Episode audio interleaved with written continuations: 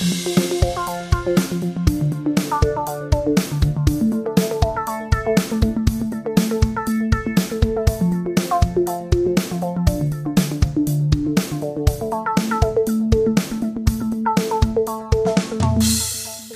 mein Gott, wir sind schon wieder da. Das kann ja wohl gar nicht wahr sein. Vorgestern oder gestern, je nachdem, wie schnell diese Folge online kommt, ist unsere aktuelle Folge alles über Alkohol herausgekommen. Und heute sitzen wir uns virtuell gegenüber, lieber Benny, um die aktuellsten Weltereignisse brandaktuell zu besprechen, solange sie noch heiß und fettig sind. Hallo. Hi, ja, genau das ist das, die Idee, dass wir einmal am Puls der Zeit sind. Wobei wir das nicht sind. Bei Twitter ist schon wieder, oh sind schon wieder andere Themen. Entschuldigung.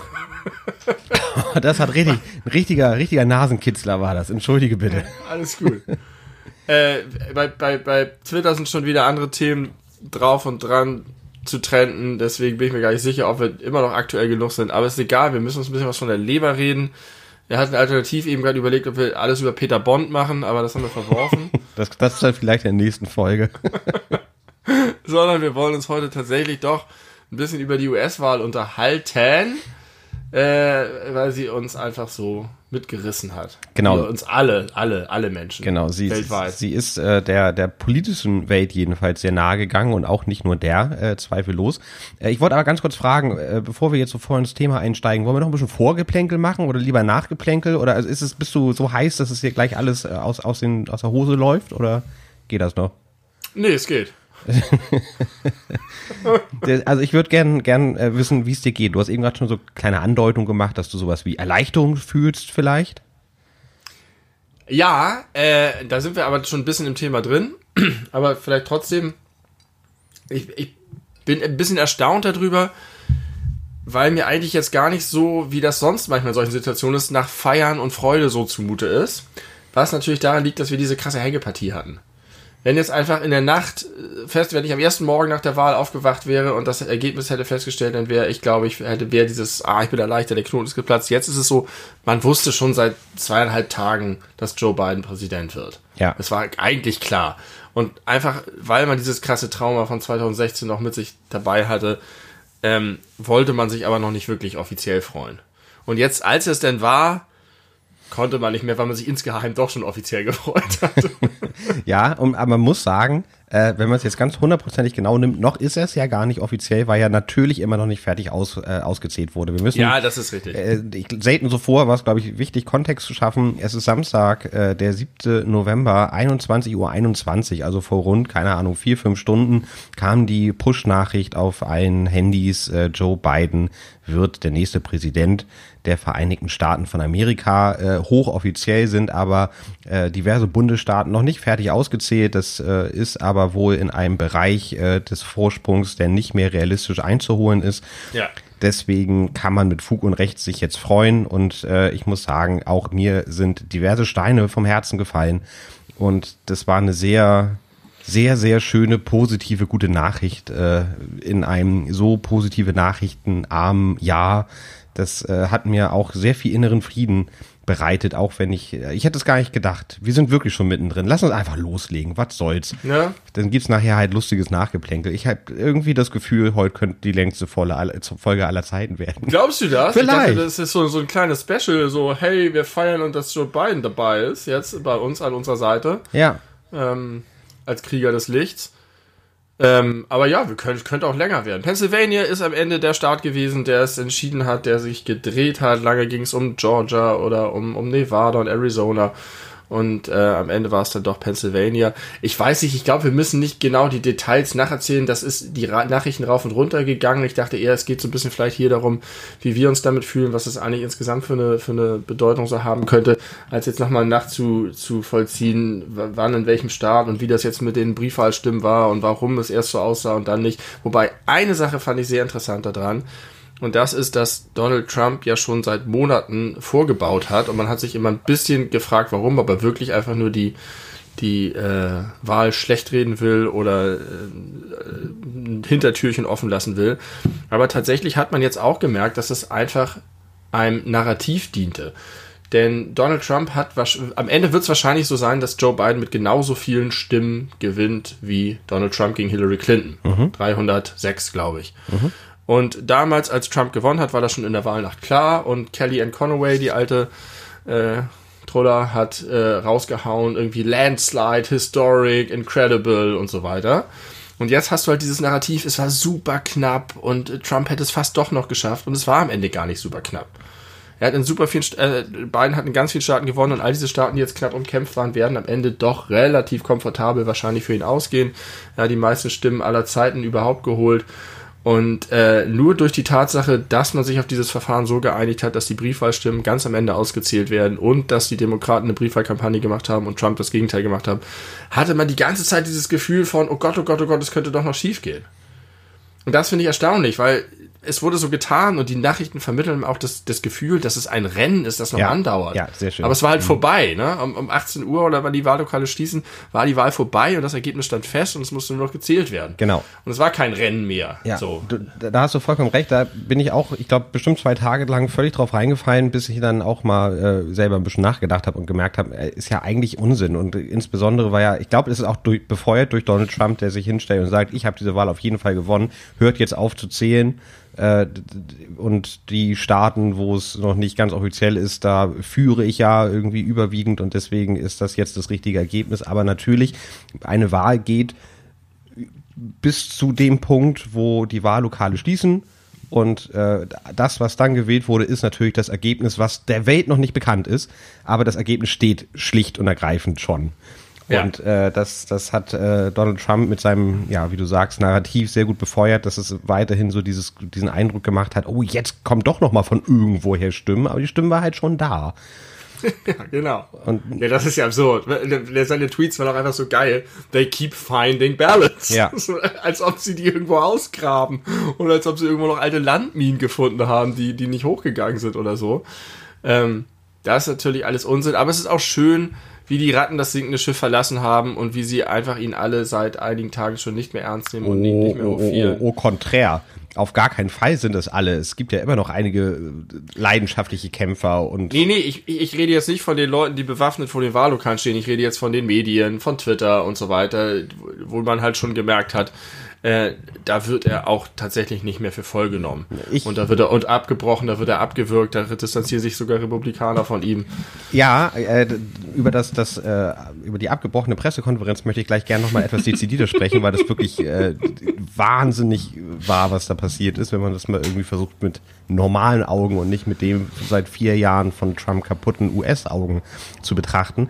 Aber es gibt immer noch eine viel zu große Anzahl von Republika Republikanern, die äh, viel zu spät oder sich gar nicht oder nur sehr zögerlich dazu geäußert haben. Jetzt kann ich mir vorstellen, äh, wo wir gerade sprechen, wenden sie sich nahezu alle von ihm ab. Außer die, ja. die sich, die wahrscheinlich mit ihm untergehen müssen, weil sie einfach zu tief drinstecken, wie Rui Giuliani und Bill. Hast du das Ding mit der Zigarrenwerbung gesehen? Von Rudolf Von Rudy Giuliani? Giuliani? Nee. Er hat irgendein Statement abgegeben und mittendrin hat er Werbung für einen Zigarrenladen gemacht und hat gesagt, gib Rudy 20 ein, wenn du 20% Rabatt haben willst. der letzte, das war so wie, wie, wie Saul Goodman, wie so der letzte schwierige Idiot, der, der jetzt noch versucht, ein bisschen Cash Grab zu machen mit seiner letzten Attention in seinem Leben, die er überhaupt noch bekommen wird. Fantastisch. Großartig. Ja, also. Das hat mir sowieso sehr gut gefallen. Also, jetzt, ich finde heute, kann man sich erstmal einfach freuen. Ja. Denn natürlich kommen jetzt die ganzen Kommentare und Analysen, die sagen, die Leute, die Trump gewählt haben, sind nicht weg. Es haben mehr Leute Trump gewählt als jemals zuvor. Äh, die, bei den Wählergruppen gibt es erstaunliche Sachen und das Problem ist nicht gelöst und Amerika ist tief gespalten und ähm, das wird so schnell nicht weggehen und Trump war nicht die, die Ursache, sondern nur das Symptom und so weiter und so fort. Und Trump hat noch zehn Wochen Zeit, den kompletten Boden zu zerstören, auf dem er steht. Auch das wird er, davon wird er natürlich reichlich Gebrauch machen. Ähm, das stimmt alles, aber jetzt, wie du richtig sagst, ist es erstmal eine große Erleichterung. Und es ist nicht nur, wie viele Leute behaupten, dass sie sagen, ja, jetzt ist das kleinere Übel und der blöde Joe Biden und jetzt muss man halt den, weil Trump so schlimm ist. Da wird irgendwie so getan, als ob Biden das allerletzte ist. Ich finde, der hat auch eine echt gute Figur gemacht im Wahlkampf, hat gute, wichtige Statements gemacht und trifft auch jetzt einen Ton, der genau der richtige ist und hat mit Kamala Harris eine ganz wunderbare Running Mate ähm, die, ich habe vorhin auf Twitter ihr ein Video gesehen, wo sie beiden anruft nach der Verkündung und ganz aus dem Häuschen ist und einfach nur, we did it, we did it, you're gonna be the next president und so herzlich darüber lacht und so, so schön. Und ich erinnere mich noch damals, nachdem Trump gewonnen hat, gingen dann diese, diese Videos um die Welt, wo irgendwie die marodierende Banden irgendwie Jagd auf Schwarze gemacht haben und äh, Leute verprügelt haben und gesagt haben, this is Trump's America now. Und jetzt bei beiden hat man in Pennsylvania irgendwelche Leute in der Vorstadt auf der Straße zu Musik tanzen sehen, einfach nur fröhlich tanzen sehen. Und das ist, ja, es sind einfach zwei verschiedene Welten, in denen diese, diese Gruppen leben, aber man darf, man darf sich einfach heute, finde ich, erstmal freuen. Ja, zumindest bis die ersten äh, Nachrichten kommen, dass es zu heftigen Auseinandersetzungen in Amerika kommt, was ich mir durchaus vorstellen kann, dass da noch was passiert, aber da nutzt es ja auch nicht zu spekulieren. Ich würde sagen, Joe Biden ist, ist halt einfach mit dem Claim angetreten, I'm not Donald Trump. Ansonsten hat er, er hat einfach wenig Fehler gemacht. Er hat es, hat sich äh, ich sag mal, konkret nicht viel positioniert, außer jetzt vielleicht bei solchen Sachen wie, wie Healthcare System und so, was natürlich extrem wichtig ist, insbesondere gerade zur aktuellen Zeit. Aber ansonsten ist er jetzt ja nicht durch, durch starke Thesen oder, oder starke neue Ideen aufgefallen, sondern erstmal, und das ist wahrscheinlich auch genau das, was dieses Land jetzt braucht, dass er gesagt hat, äh, ich werde versuchen, da ein bisschen Ruhe reinzubringen, ein bisschen Ordnung reinzubringen, dieses Chaos zu beseitigen und was einfach ein starker Move ist, äh, dass er sich einfach hinstellt und sagt, ich bin euer Präsident. Ich bin nicht ja. der Präsident nur von den Menschen, die mich gewählt haben, was ja. ihn ja massiv von seinem Vorgänger äh, unterscheidet, sondern er möchte versuchen zu einen und, und staatsmännisch aufzutreten und das, äh, ja, ich glaube, da, da hungern die Amerikaner gerade nach, äh, wenn auch ich es im Hindsight immer noch Irrsinn finde, dass das nicht viel früher klar war, dass Joe Biden das Ding gewinnen wird, weil es ja trotzdem bedeutet, dass Donald Trump sehr viele Staaten gewonnen hat. Ja, ja. Ja, das, ja, das kann man natürlich immer. Am Ende hat er knapp 70 Millionen Stimmen bekommen. 70 Millionen Menschen sind einverstanden damit, einen undemokrat demokratischen Rassisten als Präsidenten zu haben, ja. der sich um sämtliche Geflogenheiten, die diesem Land jahrzehntelang hoch und heilig waren, einen Scheißdreck kümmert. Das, das ist ja das, was ich eben meinte. Das ist und das bleibt und das ist schrecklich und gefährlich. Ähm, aber man hat, also selbst wenn jetzt was passiert, selbst wenn es jetzt irgendwelche Schießereien auf der Straße gibt, wenn Leute überfallen und getötet werden, am Ende muss man sagen, egal was jetzt passiert, wenn Donald Trump Präsident geblieben wäre, wäre es schlimmer gewesen. Ja, das stimmt. Und es muss, also ich hoffe ja auch darauf, dass doch bei vielen Leuten jetzt so eine Einsicht kommt und sagt, okay, dieser Typ will nur seinen eigenen Arsch retten, er ist nicht für uns da. Und äh, das ist ja auch der Ansatz von, von beiden, genau wie du sagst, zu sagen, äh, ich gehe auf euch zu, ihr seid Amerikaner, ich bin Amerikaner, wir sind das großartigste Land der Welt, alles was dieses Gewäsch, was man als US-Präsident so sagen muss. Und der wird das schon machen. Und vor allen Dingen hat er eine Partei hinter sich, die sehr breit inzwischen aufgestellt ist und die viele gute junge Leute hat. Und auch wenn er da vorne der Grüß August ist, erstens hat er super viel Erfahrung. Der war einfach acht Jahre lang Vizepräsident von Obama und war bei allem dabei. Der weiß, wie so ein Laden läuft und er wird einfach richtig viele Leute da an die, an die entsprechenden Orte setzen und einsetzen als Minister und sonst was, die gut sind und die auch Veränderungen bringen werden und die auch Reform bringen werden. Aber er muss halt aufpassen, dass es nicht im, im, in seinem Narrativ wiederum nicht zu sehr geht, so jetzt kommen die Demokraten und drücken das liberale Amerika bis nach Wyoming durch. Ähm, denn sonst gehen da wieder die, die Barrikaden hoch. Aber was ich eigentlich gerne von dir wissen würde, ist, wie du jetzt diese Tage erlebt und verbracht hast. Ähm. Äh, ja, ich kann, ich kann das beantworten. Ich habe am Mittwoch äh, musste ich arbeiten und äh, da bin ich dann aufgewacht oder aufgestanden um halb sieben ungefähr und habe natürlich gleich erstmal gecheckt, wie so die Nachrichtenlage ist, wie es so aussieht. Und da war ja, äh, waren ja so die Hauptnachrichten, es ist knapp und es ist erschreckend knapp. Also äh, es ist, ja. könnte sich 2016 wiederholen, man weiß es nicht genau. Es könnte sein, muss aber nicht. Da war ja noch alles sehr, sehr unklar. Und dann äh, bin ich zur Arbeit gefahren und hatte äh, gut zweieinhalb Stunden Aufsicht in, äh, bei, bei mündlichen Prüfungen im Vorbereitungsraum. Also wo ich einfach nur da sitzen muss und, und gucken muss, dass da niemand schummelt in 20 Minuten Vorbereitungszeit. Und da habe ich währenddessen, glaube ich, drei äh, Newsseiten offen gehabt und mir immer die Live-Ticker angeguckt, parallel Twitter immer wieder gecheckt und äh, auch mit dir ein bisschen geschrieben und anderen Leuten. Das, äh, da war ich voll drin Und am Ende dieses Tages hat es bei mir dann schon so ein bisschen abgenommen. Da hat es sich dann so abgezeichnet, das, was sich dann die Folgetage sehr bestätigt hat, äh, dass die Briefwahlstimmen so wie erwartet äh, zu überwiegenden Teilen auf Joe Biden fallen und dass nun diejenigen sind, die in den meisten Staaten noch nachträglich ausgezählt werden, so dass sich das erste optimistische Gefühl dann eingestellt hat und dann habe ich das eigentlich nur noch so occasionally ab und zu mal mir einen neuesten Stand verschafft und äh, habe versucht, das nicht mehr so nah an mich rankommen zu lassen. Das ist mir auch ganz gut gelungen. Ich habe gelebt in der Zeit. Ich habe Alternativdinge getan und mich abgelenkt und äh, das, das tat mir auch gut, weil ich auch merkte, ich war irgendwann voll. Ich habe es dir vor äh, in der Zeit auch geschrieben. Ich habe ich hab die Nase voll von Zahlen aktuell. Ja, das gesagt, das Jahr ist voller Zahlen. Das Jahr ist voller Zahlen. Jeden Tag Corona-Zahlen, jeden Tag äh, Intensivbettenzahlen und jetzt die letzten Tage irgendwelche Prozentzahlen, wie viel von welchem Staat ausgezählt ist und wie viel noch nicht und wie es aktuell steht und wie viel Votes das in Total sind, die irgendwer noch für irgendwas braucht. Das war mir irgendwann einfach zu viel. Aber als ich dann vorhin dann auch diese Nachricht bekam, dass das jetzt offiziell verkündet werden darf, sag ich mal, äh, da ist war das war wholesome. Das war einfach so, mhm. oh, endlich, so e endlich ist dieses Drama vorbei, wobei das natürlich noch nicht vorbei sein wird, weil äh, der der orangene Faschist immer noch weiterhin für Chaos sorgen wird, solange Orange er kann. Orange Hitler.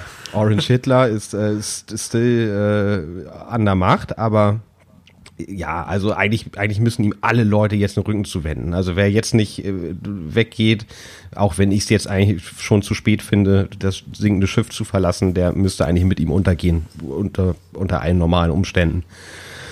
Äh, also ich bin erstaunt gewesen, wie erleichtert ich war und, und, und, und wie, wie glücklich mich das gemacht hat und wie fröhlich mich das gestimmt hat. Und dann wieder gleich so ein Gedanke, ah, der sich so ein bisschen in Perspektive versucht zu rücken keine andere äh, Wahl auf dieser Welt würde mich als Deutscher so sehr betreffen, außer eine Deutsche noch vielleicht. Äh, das ist doch auch irgendwie verrückt. Und das habe ich auch mehrfach gedacht. Und wie viel man über das amerikanische Wahlsystem weiß im Gegensatz zu, keine Ahnung, Holland. Oder vielleicht auch zum Ahnung? Deutschen. Also ich glaube, ich kann, ich kann das mit dem, mit dem Electoral College jetzt besser erklären als ein Überhangmandat. Ja. Also das, äh, ich, ich fühle mich sehr gut. Ich habe es aber auch geschafft, äh, das nicht so sehr an mich rankommen zu lassen, wie es bei dir die letzten Tage war, wie ich weiß. Das ist ein wunderschöner Übergang, der aber leider in eine ganz kurze, für uns ganz kurze China-Pause münden muss, weil ich nach unten muss, um dabei zu helfen, ein HDMI-Kabel an die PlayStation richtig zu verkabeln, damit meine Frau eine wunderbare Serie, Serie auf Netflix über Menschen mit Asperger-Syndrom gucken kann, die richtig cool ist und die ich sporadisch mitgucke. Aber das HDMI-Kabel steckt nicht richtig also. und offenbar gibt es keine Möglichkeit, das Problem selbst zu beheben. Das macht doch nichts. Also ich habe also ich noch nie, Cliffhanger. Ich habe noch ich nie nicht, einen besseren Grund für eine China-Pause äh, gehört. Nee, äh, auch nicht. Deswegen äh, als Asperger auf Netflix und ich werde danach darüber reden, wie es mir nicht gelungen ist, wie dir mich davon auch nur ansatzweise zu distanzieren, sondern wie ich gefühlt drei Jahre, aber es waren nur drei Tage lang an Joe Biden und Donald Trump geklebt habe. Ja, nicht nur die drei Tage, das waren ja schon die Wochen davor. Aber ja, da werden wir gleich mehr von hören nach dieser kleinen China-Pause. Bis gleich. Das, hoppala. Da habe ich doch gerade mein Mikrofon gezogen. Entschuldigung. Okay, Schluck auf. Darf ich dich mal kurz fragen? Jedes Mal, wenn du 1, 2, 3, 4, 5, 6 machst, so ein Hinweis, damit Tim unsere Spuren miteinander synchronisieren kann, zählen wir immer bis 6 und ab 4 steige ich ein und dann klatschen wir und dann haben wir so eine Marke, an der Tim sich orientieren kann. Und du zählst immer sehr konstant. Eins, zwei, drei, vier, fünf und die sechs kommt immer verzögert. Zählst das, du die sechs äh, langsamer?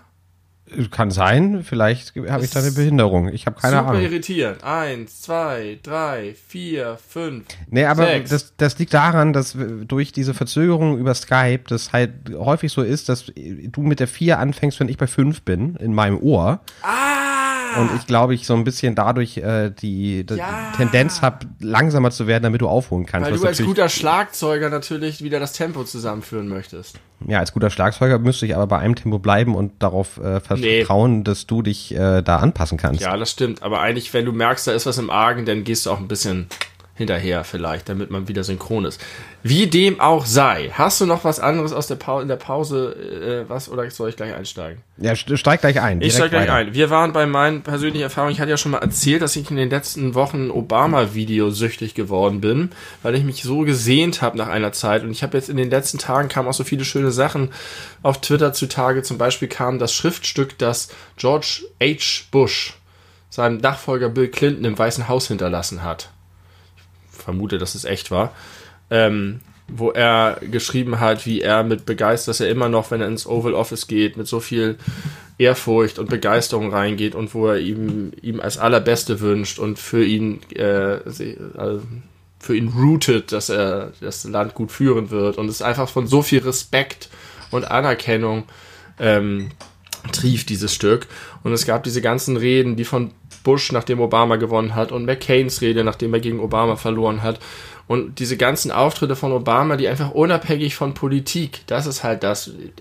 Ich finde es okay, wenn Leute an der Macht sind, die nicht meiner Meinung sind und die auch politische Richtung verfolgen, die ich nicht gut finde. Aber diese, diese Grunddecency der Menschen und wie sie sich begegnen und dass sie bereit sind, miteinander zu diskutieren und überhaupt miteinander zu reden und nicht wie Demokraten und Republikaner sich jetzt in ihre Schützengräben äh, legen und sich einfach nur noch hassen und nicht mehr miteinander sprechen. Das habe ich halt so gemerkt, wie sehr ich das vermisst habe und wie schnell Donald Trump in seinen vier Jahren das vernichtet hat. Ähm, und das jetzt, das hatte ich eben auch schon ein bisschen gesagt, bei Biden und Harris zu merken, dass das zurückkommt und dass sofort sich der Ton ändert, das ist so, so balsam für so eine geschundene Seele. Und ich habe das, glaube ich, auch deswegen verfolgt, weil es mich schon auch umtreibt und mich betrifft. Das sind einmal die globalen Themen wie, wie Klimaschutz oder überhaupt multilaterales äh, Verhandeln und eben Kooperation und Gesprächsbereitschaft und Gemeinsamkeiten suchen, anstatt dieses, dieses elende, bullihafte, ekelhafte, widerliche Drecksverhalten von Orange Hitler. Ähm, und das ist was, wo ich das Gefühl habe, das betrifft auch mich. Und es ist eben nicht nur so, dass das USA und Weltpolitik bestimmt, sondern dass das auch Standards setzt dafür, wie Menschen miteinander umgehen. In den USA, aber auch weltweit. Und wie Politiker weltweit versuchen, Wahlen zu gewinnen und anzugehen. Und was geht und was nicht geht. Und wenn Donald Trump jetzt krachend scheitert und als einsamer Loser von allen verlassen da ist, dann ist das, glaube ich, auch ein Signal an den Rest der Welt. Und die Leute, die Aufwind gehabt haben, kriegen vielleicht jetzt ein bisschen ihre Flügel gestutzt. Das ist so ein bisschen der, der rationale Hintergrund, äh, weshalb mich das so angefasst hat. Ähm, aber vor allen Dingen habe ich gemerkt, dass ich von 2016 wirklich ein ganz schönes Trauma hatte. Ich habe mich wenig mit der Wahl 2016 beschäftigt. Ich habe die Debatten vorher nicht gesehen. Es war einfach ein Selbstgänger. Es war irgendwie. Ich habe mich gefreut damals, dass Donald Trump Kandidat wird, weil ich dachte, ach geil, dann haben die Republikaner auf jeden Fall keine Chance. Ähm, und als ich dann da aufgewacht bin und diese Nachricht hörte, dass Trump die Wahl gewonnen hat und alles, was sich dann danach bewahrheitet hat, und ich habe jetzt wirklich ganz stark vorher nicht gehofft. Also ich habe mich, nicht- ich hab mich nicht entschieden, nicht zu hoffen, sondern es war mir, ich war durch diese Entscheidung und auch durch den Brexit, den man auch nicht hat kommen sehen und wo man auch nicht gedacht hat, dass das wirklich passiert, war ich einfach nicht mehr in der Lage, da entspannt ranzugehen. Und genau wie du eben sagtest, als ich am nächsten Tag aufgewacht bin und dann habe ich, ich habe wirklich gedacht, da steht jetzt einfach Biden ist Präsident. Bums. Und dann stand da Trump überraschend stark. Ja. Und das alleine hat mich, es war 5.25 Uhr oder 5.35 Uhr. Ich bin aufgewacht, wusste nicht, ob ich schon geschlafen hatte, habe aufs Handy geguckt, habe 5.35 Uhr sofort die Nachrichten, konnte danach natürlich auch nicht mehr schlafen. Und es war äh, Mittwoch, an dem ich frei habe. Und dann saß ich einfach den ganzen Mittwoch hier und musste mich irgendwann zwingen, aufzuräumen, zu duschen, andere Sachen zu machen, weil ich nicht weggekommen bin von den Nachrichten und von den Analysen und von den Kommentaren. Ähm, und das war ein Tag lang richtig schlimm. Und als man dann das Ganze durchdrungen hat und gecheckt hat, dann kamen diese Detailanalysen, wo sie geguckt haben, welche Art von Stimmen wurden ausgezählt, welche Stimmen fehlen noch, wie ist es in den Staaten. Und es war dann eigentlich ziemlich schnell klar, nach weniger als einem Tag, Trump verliert die Wahl. Und ähm, dann hatte ich ja eben schon gesagt, war ich noch nicht so richtig bereit für die Erleichterung, aber man war schon ein bisschen innerlich entspannt. Und danach habe ich zwei wunderbare Dinge erlebt in diesen folgenden Tagen. Ich bin dann Donnerstag, Freitag wieder gearbeitet Ähm, es kommt mir echt vor, als wäre das zwei Wochen gewesen, diese, diese Zeit. Das ist richtig krass. Und ich habe dann zwei Dinge getan, die mich sehr erfreut haben. Das eine sind tatsächlich die ganzen großartigen Memes, die entstanden sind, mhm. ähm, die eigentlich ja immer ganz nett sind, aber in dem Fall waren die, hatten die richtig irgendwie eine Funktion für mich. Ich habe mich halt darüber, über Twitter, de, der ganzen Sache sehr nahe plötzlich gefühlt und tatsächlich irgendwie auch als Teil von, von so einer Schicksalsgemeinschaft. Ähm, weil man eben nicht nur Nachrichten liest, sondern weil man sehr persönliche Geschichten hört. Und das ist der zweite Punkt. Ich habe äh, dann den Mittwoch auch genutzt, um mich in einer Chatgruppe, in der ich sonst aktiv bin, in der sehr viele Amerikaner sind, mich einfach mit denen den ganzen Tag unterhalten. Und zwar ganz persönliche Geschichten von denen, es war niemand in der Gruppe, der Republikaner war, aber ganz viele von denen hatten Eltern, die Trump gewählt haben. Und wie die erzählt haben, dass auch als ihre Schwiegermutter an Corona gestorben ist, sich ihre Eltern immer noch nicht von Trump abgewandt haben und was das für sie zu Hause bedeutet. Und sie sind 25 und äh, schon vor Jahren ausgezogen, weil sie irgendwie einen politischen Konflikt mit ihren Eltern hatten. Das hat mir plötzlich, das sind halt Leute, die teilen mit mir gemeinsame Werte. Die spielen dieselben Videospiele, die gucken dieselben Serien, die haben einen ähnlichen Humor wie ich, die entsprechen mir total wohnen aber in einem Land, in dem Rassismus regiert und in dem sie mit ihren Eltern nicht mehr sprechen können, weil ihre Eltern Hitler wählen. Und, und also das ist halt, jetzt kann man das so sagen, Lord, das ist aber ein mutiger Vergleich, aber so wie die das erzählen und wie sie ihre Nachbarschaft beschreiben, wenn die nicht gerade irgendwo in der Großstadt leben, ist das so. Na, und ich würde, ich würde noch einen, einen äh, leichten Unterschied machen zwischen, zwischen äh, Donald Trump, der narzisstisch persönlichkeitsgestört ist und äh, einfach immer nur sagt, ich, ich, ich, ich, ich und Hauptsache ich und Hauptsache äh, ich und äh, Adolf Hitler, der einfach konsequent sechs Millionen Juden umgebracht ja, hat. Also ich will, das ist schon ich will noch kein, ein Unterschied. Ich will jetzt die persönlich historisch gleichsetzen, aber was ich, das mir sozusagen aufgefallen ist, ist, dass die Fassungslosigkeit, die diese Menschen darüber haben, dass ihr eigenes Land durch jemanden wählt, die entspricht auf irgendeine Art und Weise dem, dass man sich, also dass man sich einfach nicht vorstellen kann, dass jemand wirklich dafür ist. Genau wie wir jetzt auch sagen, wie können denn 67 Millionen Leute diesen Menschen noch wählen? Das ist doch ja. nicht, nicht, nicht vorstellbar. Und wir sitzen hier und wir lesen die Nachrichten, aber dieser, ähm, die haben das auch alles sehr differenziert betrachtet. So, die finden ihn halt alle scheiße und die wissen aber auch, dass es natürlich nicht Hitler ist und dass es natürlich kein drittes Reich gibt. Aber die sehen halt schon, dass Leute sich bewaffnen, dass er rechtsradikale Gruppen dazu aufruft, Selbstjustiz zu üben und wie sich ihr Land verwandelt und wie es wie ein Dialog nicht mehr möglich ist. Und die haben halt ich habe dann auch gesagt und wie ist es denn wenn wenn ihr mit, mit sozusagen wenn du deinen Eltern Fragen stellst? Und sie haben gesagt vergiss es ich habe das vier Jahre lang versucht. Ich habe vier Jahre lang versucht auf Dialog und Verständnis und Perspektiv und so weiter es ist nicht mehr möglich. Und mit diesen Leuten dann zusammen die Ergebnisse zu verfolgen und jede Nachricht auseinander zu, zu nehmen und ähm, diese Mischung aus großer Politik und ganz privaten persönlichen Geschichten und dann haben wir uns ausgetauscht über verschiedene Wahlsysteme und so weiter. Das hat mich halt maximal distanzlos gemacht zu dieser Sache. Na, ist ja klar, gerade wenn du sagst, das sind Menschen, die mit dir gleiche Werte teilen und äh, einfach ein Leben führen wie du ungefähr jedenfalls, äh, nur in einem anderen Land, von dem wir aber hier extrem viel mitbekommen und von dem wir auch sehr geprägt sind, was so unsere, unsere wie wir in der Folge alles über 80er äh, auch äh, bemerkt haben, dass man natürlich als, als äh, Mensch in Deutschland oder in Europa, in, äh, in Westeuropa jedenfalls, extrem doll aufgewachsen ist mit, mit amerikanischer Popkultur. Und deswegen, ich glaube, das ist ein großer Teil davon, warum es einem so nahe geht oder warum man da so, so viel näher dran ist, noch als eine Wahl irgendwie in Russland oder so, wo man dann auch ja. nur den Kopf schüttelt, auch schon wieder Putin für die nächsten 32 Jahre einverstanden, wenn ihr meint äh, obwohl das auch natürlich weltpolitisch riesengroße Auswirkungen hat. Ja. Äh, das, äh, also man, man kann es einfach nicht vergleichen, weil, weil einem das viel näher ist. Und wenn du dann mit vielen Leuten darüber redest, die dann das beschreiben, was du wahrscheinlich erleben würdest, würdest du dort leben,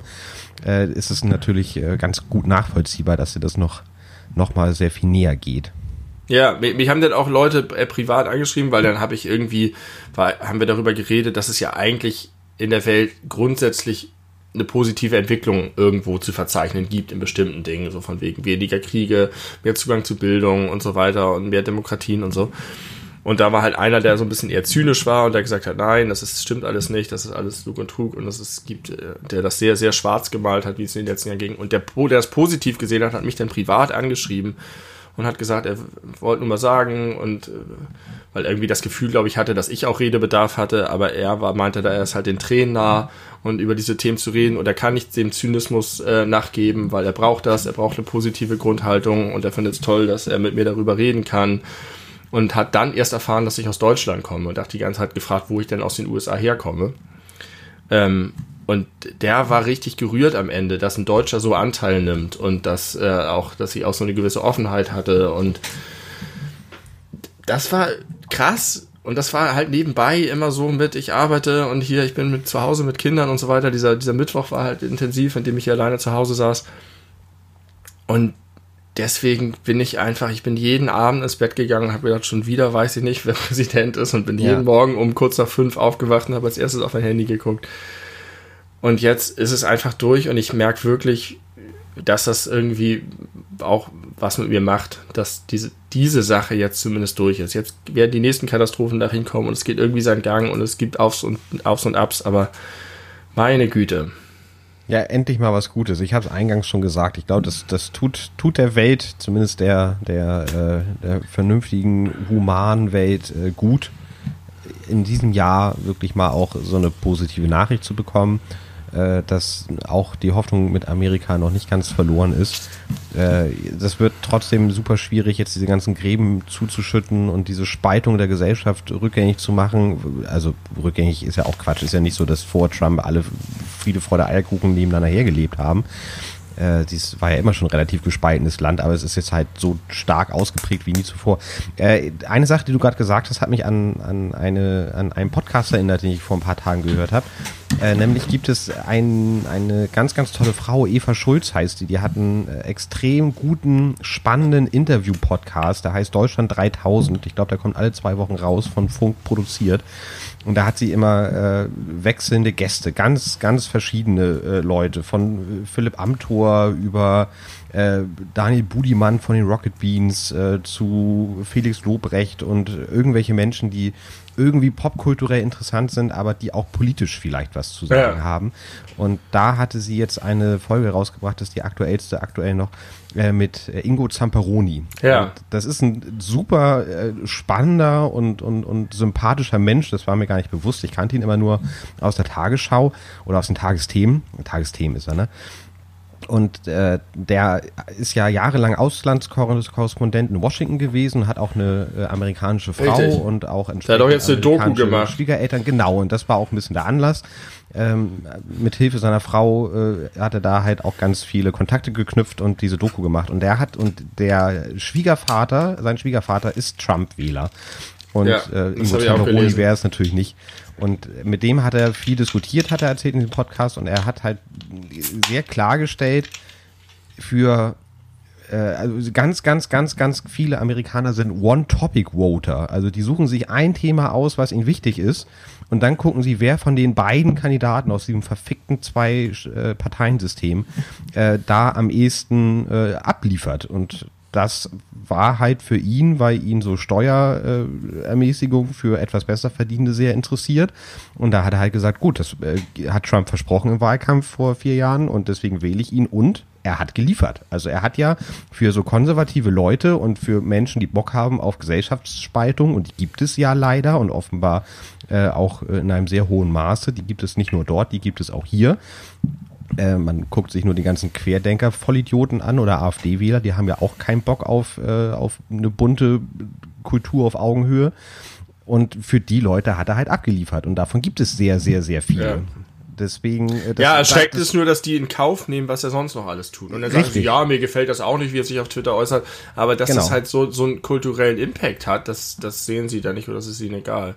Genau, also entweder sehen sie es einfach nicht, weil sie es verdrängen oder weil es ihnen tatsächlich auch egal ist. Ich finde es beides gleichermaßen schlimm, ehrlich gesagt äh, weil das war ja auch diese ganzen Fehler und, und, und negativen Ding, Dinge, die, die dieser Mann verursacht hat, so offensichtlich auf der Hand liegen. Und ich glaube nicht, dass das, äh, weiß, was weiß ich, 47 Prozent der Amerikaner oder 70 Millionen Wähler, die ihn gewählt haben, äh, alle Nachrichten für Fake News halten, die kritisch über Trump berichten. Das kann ja. ich mir beim besten Willen Nein, nein, vorstellen. das ist nicht so. Äh, aber das, das, was du sagst mit den zwei Parteien, das ist natürlich auch jetzt immer in der Diskussion.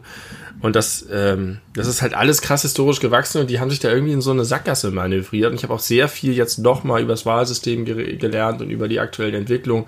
Einmal ist natürlich ein Problem, dass selbst wenn die Republikaner, also beide Parteien äh, profitieren natürlich sehr von dem System. Und ähm, jetzt eine Partei zu gründen bringt nichts, sondern du musst halt erst das System ändern. Das System können aber nur die beiden Parteien ändern und die beiden Parteien haben sehr viel davon, selbst wenn sie die unterlegene Partei sind, weil sie ja. halt in der Lage sind, sämtliche Posten des Landes zu besetzen und zu steuern. Und deswegen, äh, also die Demokraten sind ja eigentlich FDP, Linke, Grüne, SPD, CDU und Teile der AfD. Und die, die Republikaner sind von einem anderen Planeten. Und äh, die, das ist halt absurd, dass du eine Partei für alles hast, was, also wenn du, wenn du da, da irgendwie links und rechts ein gutes Stück wegschneidest, hast du die deutsche Bundesregierung aus der, aus den Demokraten. Das ist Wahnsinn eigentlich. Aber es gibt wohl tatsächlich einige interessante Projekte. Es gibt irgendeine so eine Initiative, die gesagt hat, wo sich Bundesstaaten zusammenschließen und sagen, wir schicken unsere Wahlmänner im Electoral College äh, weisen wir an, die Partei zu wählen, die in der ähm, Popular Vote die meisten Stimmen bekommen hat. Also sprich, wenn am Ende ein Kandidat landesweit, also USA-weit, mehr Stimmen bekommen hat als der andere, dann schickt das Land auch für diese Farbe die Leute los, selbst wenn in dem Land die andere ähm, Partei mehr Stimmen bekommen hat. Staat meinst du, Bundesstaat? Bundesstaat. Das ist ja das Problem ja. in den USA. Man hat am Ende hat einen, Staat wie irgendwie so im Mittleren Westen oder irgendwo da mitten in der Pampa im Norden. Die haben halt fünf Einwohner und sechs Kühe und haben deswegen auch weniger Wahlmänner als Kalifornien, aber haben im Verhältnis viel mehr Wahlmänner. Das heißt, wenn du da oben deine Stimme abgibst, zählt sie viel, viel mehr als in Kalifornien. Ja. Ähm, und äh, deswegen zählt nicht jede Stimme gleich viel, was ein demokratisches Problem ist. Der Hintergrund ist, dass man gesagt hat, also das hat auch viel mit der, mit, der Vergangenheit und mit den äh, mit Nord-Süd-Problemen und dem Bürgerkrieg und äh, der ländlichen Bevölkerung. Und wenn jetzt nur noch irgendwie die, die Kalifornier alles bestimmen könnten, dann müsste sich die Politik nur noch um urbane Probleme kümmern und könnte das Land komplett vernachlässigen. Das ist auch alles ein bisschen nachvollziehbar. Aber es ist Fakt, es ist komplett im Arsch, das System. Und die Republikaner profitieren halt auf eine Art und Weise, die, also sie haben halt für ihre Themen keinerlei Mehrheit in der Bevölkerung, bei nichts. Und trotzdem spielen sie immer noch so eine große Rolle, weil das auf sie so zugeschnitten ist. Und das ja. kann nicht sein. Die Partei muss sich sozusagen nie nach der Gesellschaft richten, sondern es ist eher so, dass sich die Gesellschaft nach der Partei richtet. Wenn die Partei krass nach rechts abdriftet, folgen ihr die Republikanerwähler, weil sie halt immer Republikanerwähler waren. Und in Deutschland ist es andersrum. Da müssen sich die Parteien verändern, je nachdem, wie die Gesellschaft tickt. Das beeinflusst sich natürlich gegenseitig, aber das ist schon ziemlich im Arsch. Aber, und das ist der letzte Punkt, Texas war jahrelang ein knallharter Republikanerstaat und ist einer der bevölkerungsreichsten und einflussreichsten Staaten. Und es ist ja schon komisch, dass sämtliche Wahlen so der letzten Jahrzehnte so knapp ausgegangen sind. Könnt ihr eigentlich meinen, die müssten auch mal entschiedener irgendwie sein. Aber das liegt halt an diesem Zuschnitt und an diesem, diesen Gräben, in denen die Leute sind und seit zwei Generationen das wählen, was sie wählen, oder seit zehn. Ähm, und Texas wird aber immer demokratischer und tendiert langsam dazu, ein Swing State zu werden. Und wenn Texas kippt und demokratischer Staat wird, können die Republikaner niemals mehr den Präsidenten stellen. Und das dürfte der Anlass sein dafür, dass grundsätzlich das Wahlsystem reformiert wird und dass sich die Republikanische Partei reformiert. Und all, über all diese Sachen habe ich halt die ganzen Tage so, so krass viele Infos und Meinungen und Hintergrund bekommen, dass ich jetzt auch wahrscheinlich mehr darüber weiß als über das deutsche Wahlsystem. Super. Okay, jetzt habe ich mich ein bisschen leer geredet, aber das waren die Sachen, die mich in den letzten Tagen sehr beschäftigt haben. Das musste mal raus. Und natürlich die Memes. Das Geilste. Man kann mir folgen auf Twitter ich habe da in den letzten Tagen eine kleine Best-of-Compilation zusammengestellt durch Retweets. B. Gildemeister, glaube ich. At, at B. Gildemeister. Ähm, mein Liebling ist, äh, dir als alter Wrestling-Fan wird das sehr gefallen. Hast du das von Bernie Sanders ja, gesehen? Das, aber auch, glaube ich, wieder anderthalb Tage vor dir. Du bist ja immer so 24 Stunden nee. später. Nee, nee, nee, nee. Ich nee? bin bei Twitter jetzt die letzten Tage bin ich hyperaktuell gewesen mit all diesen Dingen. Ich bin jetzt voll, voll auf Linie. Sonst hast du völlig recht. Ähm, das muss man aber, glaube ich, gesehen haben, um es, das kann ich jetzt nicht nacherzählen. Ich habe vorhin gerade in der, in der kurzen China-Pause gesehen, Mark Hamill, äh, seines Zeichens Luke Skywalker, hat ein schönes Meme gepostet, was er gefunden hat, nämlich äh, 2008, äh, also drei Bilder von links nach rechts nebeneinander gestellt. 2008 Obama, äh, A New Hope, dann 2016 äh, Trump, äh, The Empire Strikes Back und jetzt 2020 Joe Biden äh, Return of the Jedi. Sehr schön, ja. Das, ja, das, das äh, gefällt mir auch echt ganz gut.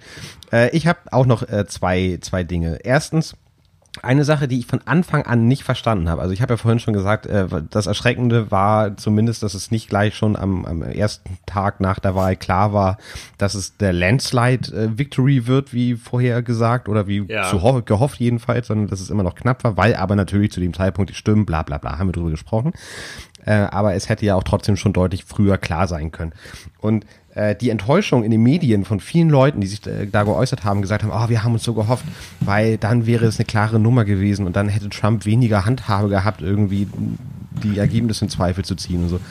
Aber von Anfang an habe ich gedacht, dass Trump don't give a fuck about anything. Also ja, er hätte doch, auch wenn es ja, ja. 500 zu 0 gestanden hätte, hätte er doch trotzdem äh, genau dieselbe Kacke abgezogen. Hätte sich doch trotzdem hingestellt und gesagt, nach Legal Votes haben wir gewonnen und so ein Scheiß. So also es hätte doch von Trumps Reaktion 0,0 Prozent Unterschied gemacht, ob das nun von Anfang an ein klarer Sieg gewesen wäre oder eben halt nicht. Ja. Das habe ich von Anfang an nicht verstanden, warum alle deswegen so traurig waren. Ich, wie vorhin gesagt, finde es immer noch erschreckend, dass 70, 70 Millionen Leute äh, damit d'accord gehen, was da in den letzten vier Jahren passiert ist. Da haben wir jetzt aber auch gerade schon zu Und übrigens auch 100 Millionen Leute einfach gar nicht mal ihre Stimme abgegeben haben. Ja, das kommt auch Trotz dazu. sehr hoher Wahlbeteiligung sind es ja immer noch unfassbar viele Nichtwähler bei so einer Wahl. Ja, mehr als äh, hier das, das Großdeutsche Reich hat, hat im Grunde nicht gewählt, so was die Menschenmasse angeht.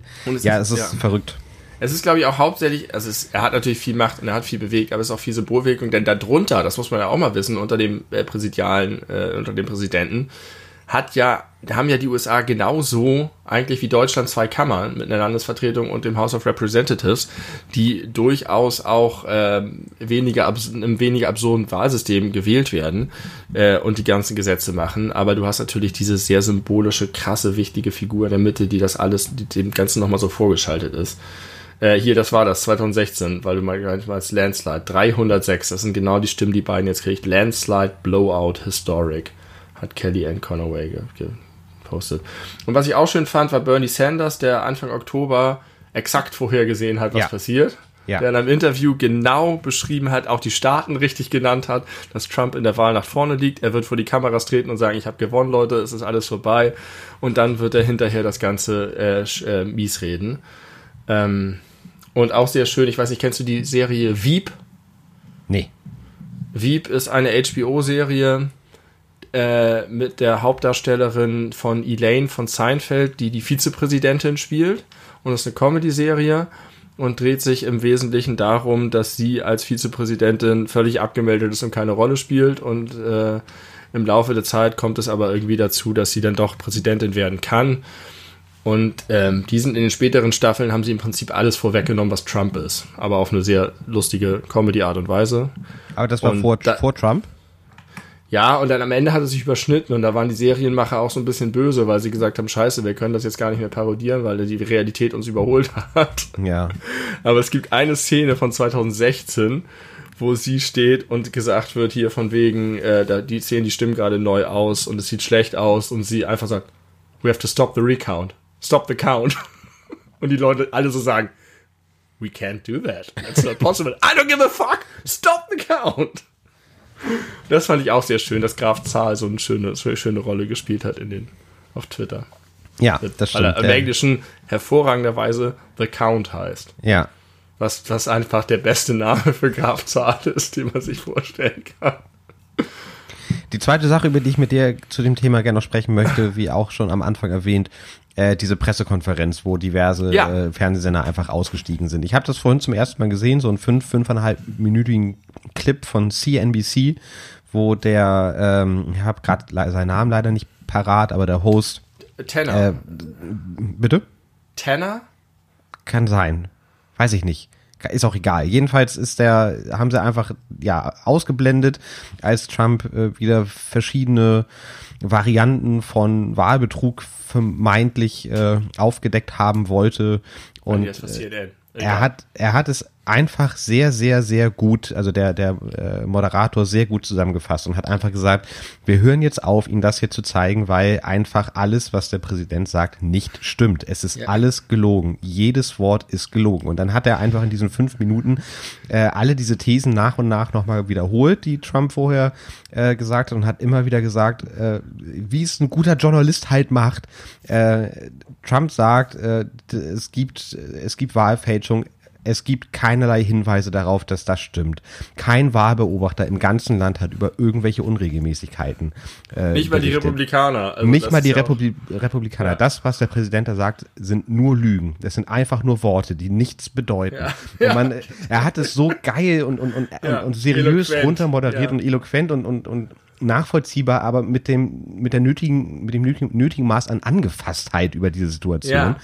Ähm, ich weiß nicht, ob du die Tage aus ist Stephen ja. Colbert gesehen hast. Das nötige Maß an Angefasstheit, das möchte ich hier einfach noch mal kurz in den Raum stellen und einrahmen. Das finde ich eine sehr schöne Formulierung. Vielen Stephen Dank. Colbert hat auch was Schönes gemacht. Was war das noch? Genau, Stephen Colbert hat sich, äh, also bevor jetzt natürlich das, das äh, offizielle Ergebnis verkündet wurde, sondern äh, als es noch irgendwie unklar war, hat er sich halt hingestellt und hat gesagt, ich kann mich jetzt erstmal nicht hinsetzen, ich muss jetzt erstmal ein bisschen darüber reden. Und der war wirklich emotional, weil er meinte, ja, wir haben jetzt vier Jahre Wahnsinn hinter uns und äh, die meisten Dinge haben einen gar nicht mehr gewundert, wenn er wieder irgendwelche äh, Grenzen nach, nach unten verschoben hat vom Niveau her aber dass er in seiner Position mit, mit, mit diesem wichtigen, ehrwürdigen Titel amerikanischer Präsident sich hinstellt und versucht, das Grundmaß an Demokratie zu zerstören, Ja. Äh, das, das ist nicht okay und das geht zu weit. Und da, er, Stephen Colbert hat auch selber gesagt, es, er hätte es nicht gedacht, dass ihn das so trifft, aber es hat ihn wirklich persönlich verletzt. Muss man auch sagen, also die Amis, selbst die Guten, haben eigentlich echt einen an der Waffe. Ne? Also wenn sich jetzt Angela Merkel hinstellen würde und versuchen würde, die Demokratie zu untergraben, dann würde ich halt denken, okay, fuck you, dann hau Ja. halt ab. Und dann bin ich aber nicht emotional davon großartig belastet. Und der Aber war die haben, wirklich die, ein die Trainer. haben schon, also wenn Angela Merkel das machen würde, würden alle sagen, fuck you. Aber da gibt es halt schon auch Gründe, ein bisschen angefasst zu sein. Aber ja, sie waren ein bisschen sehr emotional. Ich habe mir die ganze Zeit überlegt, was John Oliver wohl macht, dass er immer sagt, oh yeah, that's our bit, that's oh oh fuck, it's going on, oh god, oh what do we do now? Oh no, oh no, how do we put this into one episode? It's impossible.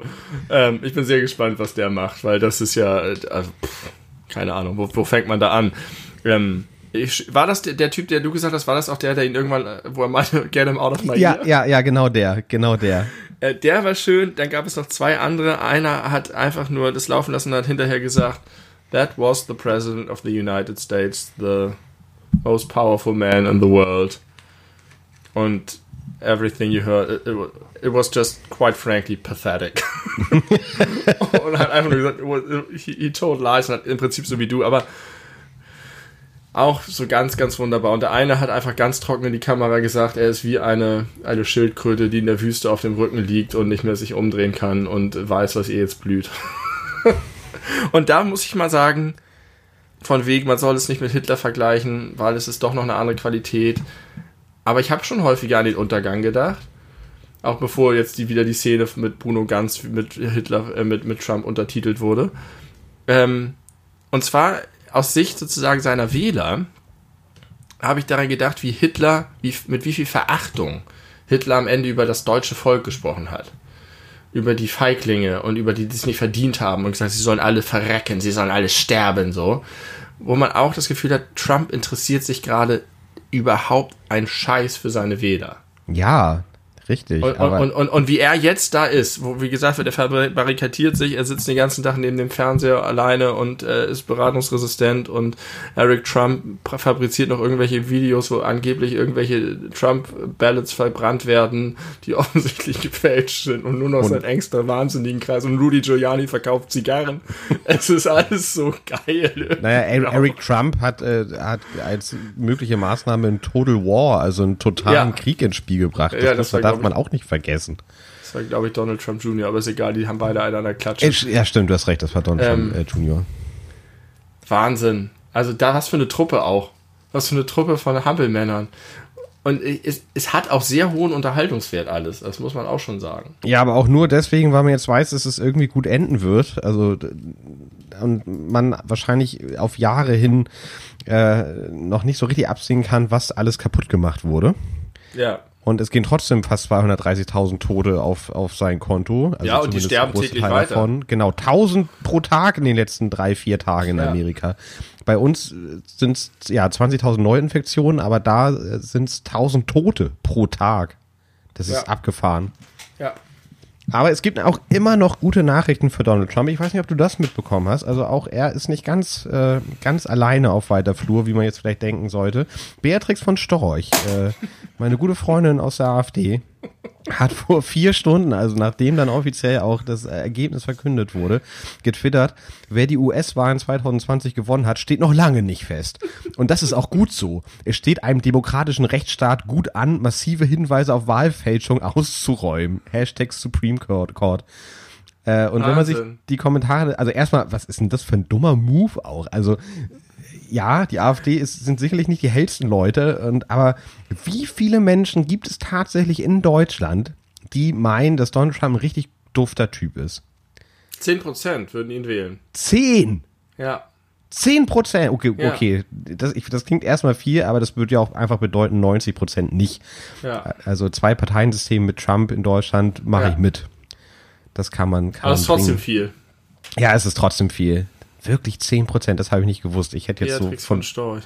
bei drei bis Aber fünf das ich meine. Beatrix von Storch, aber wer macht den noch smarteren Move? Friedrich Merz, der kurz vorher noch ein Interview und sagt, als Kanzler, als Kanzler würde ich gut mit Donald Trump klarkommen. Wo du auch denkst, der Typ ist so lost in der aktuellen Welt. Der ist einfach wirklich, als hätte man ihn in Stasis gelegt, 20 Jahre. Und er kommt raus und kommt nicht klar. Und er gibt macht, er macht Interviews. nur Fehler. Er macht ausschließlich alles, was er Aber- sagt. Und ist was macht entweder die junge Union? Ja, genau. die weht. Die, die, ja, aber das- Moment, da muss man das auch kurz in, in, äh, in Relation rücken. Also ich glaube, die haben zu kn- knapp über 50 Prozent gesagt, unser Kanzlerkandidat oder nee, nee äh, CDU-Vorsitzender wäre Friedrich Merz. Äh, auf Platz zwei übrigens Norbert Röttgen, vor Armin Laschet noch. Aber Mhm. Ja, muss Laschet dazu ist ja sagen, ein Lappen. Dass ungefähr, dass nur 20 Prozent der jungen Union-Mitglieder gewählt haben. Also das Ja, ist nicht okay, unbedingt repräsentativ aber, ja. für die komplette Basis. Trotzdem ist das das, was ankommt. Und irgendwie, ich weiß auch nicht. Ich habe mich neulich mal gefragt, Angela Merkel, als die Kanzlerin geworden ist, das hat mir auch echt schon ein bisschen einen mitgegeben. Und was die an Credibility in meinen Augen gewonnen hat, als Person und als Kanzlerin tatsächlich, ähm, obwohl ich ihr auch vieles vorwerfen würde. Und da habe ich gedacht, wenn ich mit der mal reden würde und so, dann wür- würde mich schon interessieren, wie sie es eigentlich mit diesen Schmierlappen aus der Jungen Union aushält. In ihrer eigenen Partei. Mit, mit dieser Art von Mensch und mit Leuten wie Merz. Und dann, also ich, gut, du hast in jeder Partei hast du irgendwie so ein, aber das muss doch einer Person wie Merkel, die so unprätentiös ist und so uneitel ist. Und der dieses ganze ekelhafte Gehabe eigentlich abgeht. Der muss das doch so auf den Nerv gehen, wenn die da auf dem JU-Parteitag irgendwie oder wie, wie auch immer das bei denen heißt, steht und sich äh, die anguckt. Und das sind ihre Leute. Und das ist ihre Partei. Und ihre Minister alle. wa- Was da alles rumlief. und die grad sagen, Ministerpräsidenten. das musst du gar nicht nur auf, auf die äh, Nachfolgeorganisation beziehen. Da gibt's doch die verfickte Werteunion, die eigentlich Ja. ein linker Flügel der AfD ist. Äh, dann gab es die Personalie Hans-Georg Maaßen in einer Zeit, wo ja Merkel schon ziemlich viel Credibility bekommen hatte, wo sie Ja, aber richtig. auch absolut unsouverän gehandelt hat. Ja. Also die ist, glaube ich, nicht frei von Fehlern. Die hat es einfach Nein, wirklich nein, gut nein. hinbekommen, in den letzten Jahren äh, ihr, ihre, ihre guten Seiten nach außen zu kehren, was ja, wie wir schon mal vor vielen Folgen festgestellt hat, dazu geführt hat, dass wir beide sagen, äh, wir werden Angela Merkel als Bundeskanzlerin vermissen, wenn sie nicht mehr da ist. Insbesondere dann, wenn der Nachfolger Friedrich Merz heißt, um Gottes Willen. Also Aber ich kann es mir nicht vorstellen. Ich kann es mir nicht ja, vorstellen. Aber du Er konntest dir 2016 auch keinen Donald Trump Ja, als US-Präsidenten vorstellen. Nein, nicht nur wie, er ist einfach nicht, er ist aus der Zeit gefallen. Er passt da nicht rein. Das geht nicht. Hast du dir vor einem halben Jahr einen Thomas Kemmerich als Ministerpräsidenten vorstellen können? Nein, weil ich nicht gewusst hätte, dass er existiert. Das war auch ein schöner Tweet, wo gesagt, einer aus Thüringen geschrieben hat, so, Alter, wie lange dauert das denn? Bei uns ist der Ministerpräsident zu der Zeit schon wieder zurückgetreten. Ach, schön. Ach, Ja, schön. ich, ich freue, ich merke auch, auch jetzt, wo wir darüber reden, dass es tut mir auch gut, das ist ein kleines Ventil nach diesen Tagen der, der Pein und der Unsicherheit und des Hin- und Hergewusels, dass man jetzt mal einmal durchatmen kann. Und da ist dieser Podcast genau der richtige Moment dafür, der richtige Ort dafür. Ja, Ja, das denke So ich auch. Also, liebe Hörer, freut euch über äh, eure linksgrün versifften Podcaster, eure Lieblingspodcaster, Benny und Tim. Wir freuen uns, wenn Gutes in der Welt passiert und sind, äh, sind äh, aber natürlich neutral eingestellt. Nein, warum denn eigentlich? Müssen wir überhaupt nicht. Was soll wir das? haben keinen Grund, neutral zu sein. Richtig. Wenn ihr mit unseren Meinungen nicht übereinstimmt, dann hört euch doch einen anderen Podcast an. Wir sind die Opinion-Leader der Podcast-Welt.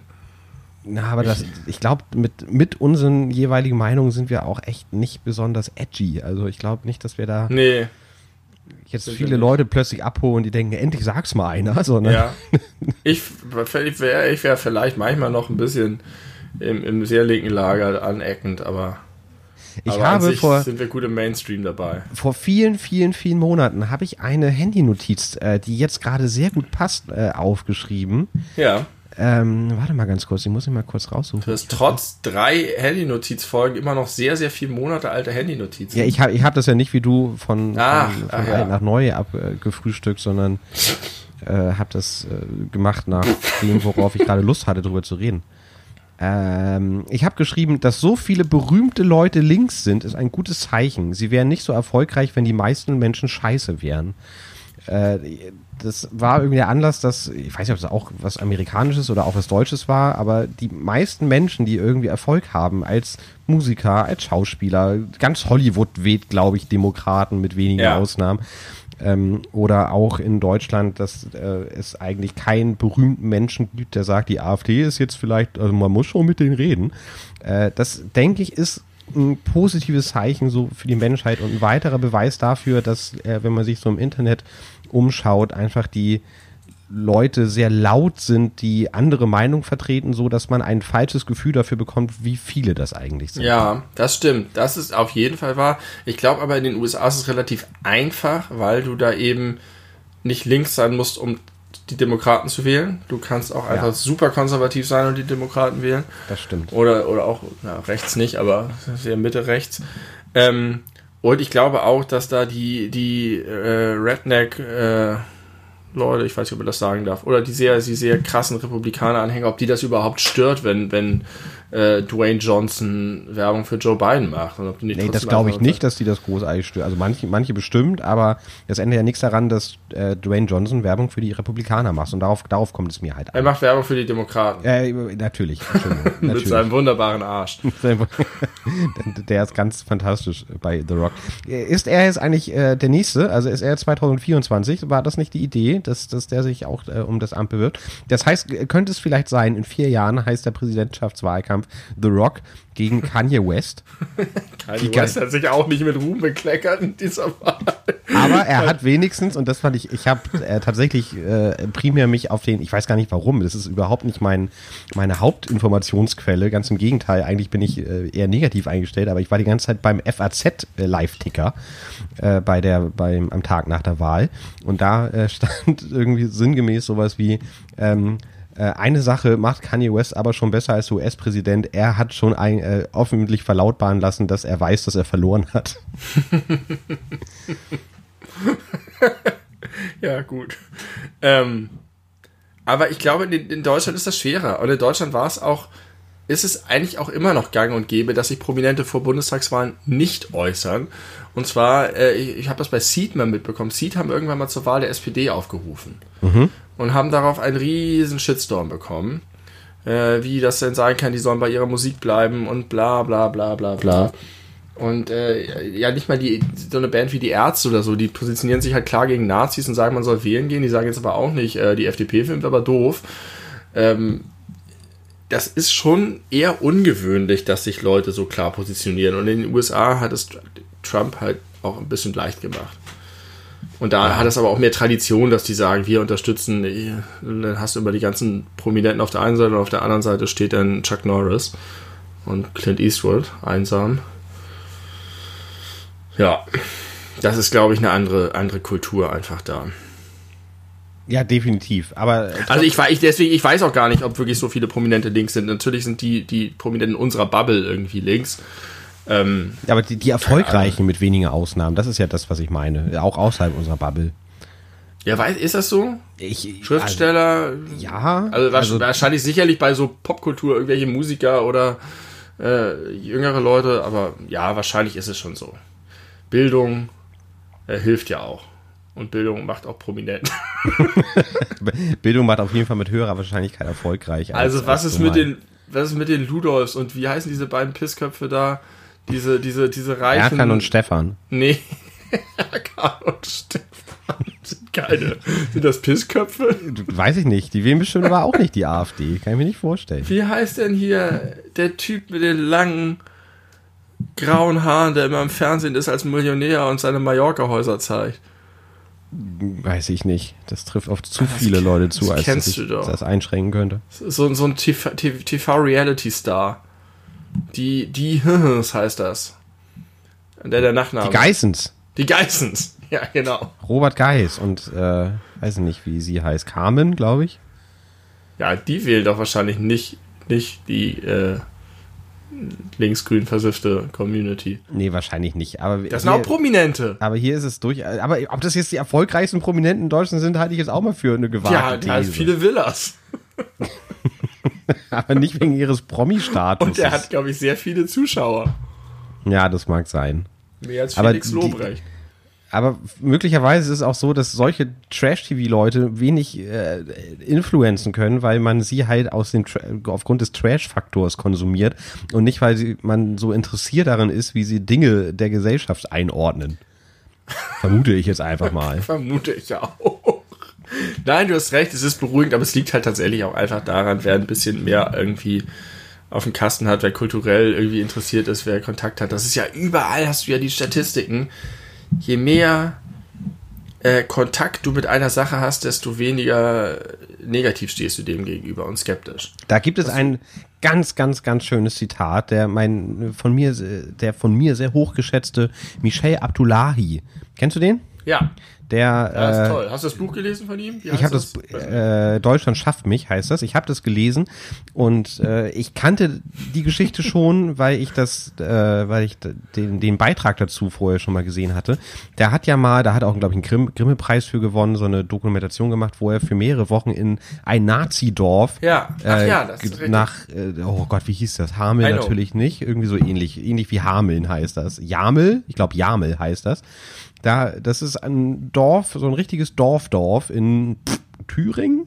I don't know, irgendwo im Osten natürlich, äh, dem Klischee entsprechend. Ähm, da hat er gewohnt, da leben eigentlich wirklich nur stramme Nazis. Da gibt ja. es, da gibt es Wegweiser, wie viel Kilometer es bis nach Auschwitz sind und so. Und die werden jetzt von Bodo Ramelow regiert. Wenn sie in Thüringen wohnt, Wenn sie in Thüringen wohnt. Der übrigens jetzt gerade äh, äh, Adresse veröffentlicht bekommen hat von Corona-Leugnern, obwohl er derjenige Ministerpräsident ist, der am wenigsten gegen Corona macht. Ja, aber es trotzdem aber der gehört trotzdem zur Linkspartei.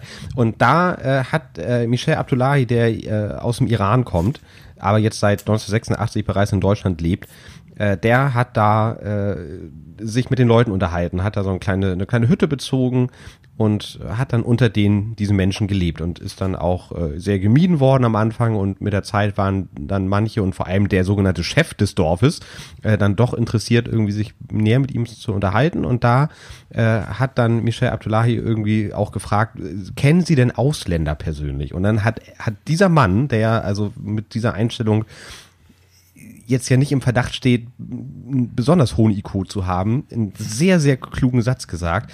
Äh, nee, äh, weil wenn ich sie kenne, äh, kann ich sie nicht hassen. Ja. Und das ist genau das Ding, äh, was du gerade gesagt hast. Deswegen sind ja auch die, die, die AfD-Wahlergebnisse dort am stärksten, Ja. wo es die wenigsten Flüchtlingsheime gibt oder die Richtig. wenigsten äh, Migranten gibt. Wenn man sie kennt, kann man sie nicht hassen. Migranten. Ich glaube, bei Flüchtlingsheimen hast du vielleicht tatsächlich sogar noch eher einen anderen Effekt, aber bei, äh, bei mir, weil die dann irgendwie dem Ablehnend gegenüberstehen, grundsätzlich dem Projekt. Aber ja, mit Migranten ist es so, das war damals auch bei der Hamburg-Wahl so, das war mein erstes Erweckungserlebnis in der Hinsicht, als ich, ich weiß nicht, wie alt ich da war, 17 oder keine Ahnung, ähm, als Schill gewählt wurde in den Hamburger Senat und hinterher die Leute in den Stadtteilen befragt wurden, warum sie Schill gewählt haben, Angst vor Ausländerkriminalität, haben sie schon mal irgendwie, nein. Ja. Also immer kein Kontakt. Und jetzt haben wir gerade in meinem Arbeitszusammenhang gibt es eine Studie zu Inklusion an, an Schulen. Und äh, da ist äh, über zehn Jahre sehr eindeutig festgestellt worden, dass die Akzeptanz der Inklusion dort am höchsten ist, wo sie am weitesten fortgeschritten ist. ja, ist ja auch logisch. Ja. Naja, man könnte ja auch sagen, die, es wird ja immer argumentiert, die Inklusion funktioniert nicht und das wird immer gemacht, aber die Schulen kommen damit nicht klar und das ist alles ein Chaos, das muss wieder abgeschafft werden. Aber nein, da wo sie ist, ist sie akzeptiert und nur da wo sie nicht ist, haben die Leute Angst davor. Die Leute haben Angst vor dem Unbekannten. Ich meine, wenn jetzt irgendwie eine schreckliche Sache kommen würde, weiß ich nicht, Corona oder so, die Leute, die viel Kontakt mit Corona haben, die würden wahrscheinlich nicht Corona gut finden. Nein, nicht unbedingt gut, aber die sind auf jeden Fall weniger panisch, das weiß Nee, ich. ich, ja, Ja. Aber äh, äh, dass ich, äh, das Beispiel ist absichtlich überspitzt gewählt, du würdest jetzt sozusagen nicht sagen, wir wollen Corona haben. Ja, ja, ja. Sondern ja, es ist eher ja. andersrum, die Leute, die es nicht kennen, deswegen wird ja immer gesagt, es gab jetzt diesen, diesen einen Influencer, diesen Muskelprotz, der gestorben ist, der gesagt hat, ich habe es auch immer unterschätzt, aber Leute, gebt auf euch acht und so weiter. Das heißt, wenn die Sache wirklich schlecht ist, dann wird sie auch abgelehnt, wenn sie da ist. Aber Migranten und Inklusion sind nicht schlecht und deswegen werden sie akzeptiert, wenn sie da sind. Das unterscheidet Migranten von Corona. sie sind nicht schlecht. Und sie sorgen nicht dafür, dass die Kulturbranche stirbt. Im Gegenteil. Ja, ganz im Gegenteil. Sie Absolut bereichern die Kulturbranche. richtig. So ist es. Und, äh, sorgen für. Ach Mensch. Ach Benny, ich finde das, ich finde das schön. Ich finde das eine gute, gute Entscheidung, dass wir jetzt schnell diesen Podcast hier äh, aufnehmen und äh, uns das alles von der Seele reden und uns jetzt an äh, ein bisschen, wir brauchen jetzt ein bisschen Eskapismus. Was meinst du? Ja, finde ich gut. Soll das in dieser Folge stattfinden oder soll das eine in sich geschlossene Politfolge sein? Ähm, und wir machen noch ein, was anderes hinten dran oder wie? Nein, nein, nein, nein. Ich, also ich würde vorschlagen, wir machen jetzt noch äh, den Eskapismus-Part äh, und dann können wir nämlich den Leuten sagen, die vielleicht nicht so Lust auf, auf, äh, auf Politik haben, dass sie dann zur Stunde Marke ungefähr scrollen sollen und dann können sie ihre gewohnte Brüder-Action genießen.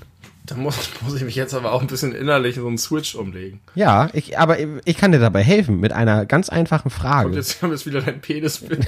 Nein, es kommt kein Penisbild. Äh, es, es kommt eine ganz einfache Frage. Also, Entschuldigung, ich möchte kurz sagen, es ist nicht der Penis von Tim. Kein Dickpick, du hast dem kein wir sprechen. Dickpick von mir Das ist bekommen. kein Dickpick von, ihm, von ihm himself. Kann ich ja auch äh, machen, wenn du willst. Aber das Traurig. ist ja äh, völlig zu Recht strafbar, ungefragt, jemandem ein Foto von seinem Penis zu schicken. Merkt euch das. Habe ich auch nie verstanden. Was soll das? Was, was erhoffen sich Ja. solche Menschen? Das ist sehr schön. Achtung, es gibt ein wunderbares Stück von Jerry Seinfeld über das Hupen, wenn man Frauen sieht und die, sie anhupt. Aus dem Auto, ne? so wie hinterherpfeifen. Und da sagt er einfach, What are we thinking? Is this the best we can do? Uh, uh, uh, uh. Und so nach dem Motto, was verspricht man sich davon? Warum macht man das? Und das gleiche kann man auch über Dickpics sagen. Ich weiß nicht, was die sich denken, ob sie soll das einschüchtern sein? Haben sie das, die, die Hoffnung, dass sie davon so angeturnt sind? Oder vielleicht schließen sie von sich auf die, die, die Gegenseite, dass sie denken, wenn ich ein entsprechendes Bild von, von dieser Frau bekäme, dann wäre aber was los. Ja, das ist, das ist ja wahrscheinlich so. Ähm, aber, Aber nein, es, es kann doch auch noch nie erfolgreich gewesen sein. ja, oder? da- das ist genau die Frage, die ich, die ich mir stelle. Hat in der, in der langen Tradition des, äh, des Dickpics, hat es irgendwann mal dazu geführt, dass man deswegen einen Sexualkontakt hatte. Dass irgendwo Menschen, dass irgendwo eine Frau war, die unaufgefordert einen Dickpick bekommen hat und dann sich denkt, oh, ja, ein schöner Schwanz, da würde ich mich so mal richtig gern raufsetzen. Glaube Und ich das dann einfach auch nicht. tut. Das und dann und das tut. dann auch tut, genau. Ich kann mir das nicht vorstellen. Nein, ich glaube auch nicht. Das Kann, heißt, kann, kann diese Folge alles über Joe Biden und Dickpics heißen? ja, sehr gerne. sehr, sehr gerne. Ähm, aber, also das heißt ja im Umkehrschluss, wenn das keinen Erfolg haben kann, dann ist es ja auch wieder so ein typisches Machtding, oder? Also, dass man irgendwie jetzt, äh, man entscheidet jetzt, ich zeige jetzt ungefragt jemandem Ja. meinen äh, wahrscheinlich irrigierten Penis, äh, ob sie es will oder nicht, und damit habe ich dann, äh, ja, Macht ausgeübt. Ja, das ist eine Form der Machtausübung, das glaube ich auch. Aber trotzdem keine zielführende. Also einfach für, für den Sender. Ich weiß nicht. Wahrscheinlich. Vor nicht. allen Dingen, äh, es ist ja auch dann meistens in so einer Distanzsituation, also in der Chatsituation oder was auch immer. Das heißt, es ist sogar so, dass es so einfach für die Frau ist, die das, das Bild bekommt, den Kontakt sofort abzubrechen. Zu ignorieren, weg und so weiter. Stell dir mal weiß vor, stell dir mal vor, du wärst Single, ne? Und würdest Ja. irgendwie auf Tinder unterwegs sein. Würdest, und, und dir würde eine Frau ungefragt einen, einen Pussypick, sagen wir mal Pussypick, äh, sch- schicken. W Ja. Was würdest du sagen? Wie, was, was wäre deine Reaktion? Was würdest du machen? Wie würdest du dich fühlen?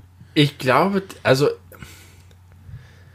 ich glaube, es würde sich sehr wenig positiv tatsächlich auch auswirken. Man, man, ich, man, es gibt ja so diese Theorie, dass Männer Frauen dann sofort attraktiv finden, wenn die Frauen äh, signalisieren, dass sie den Mann attraktiv finden.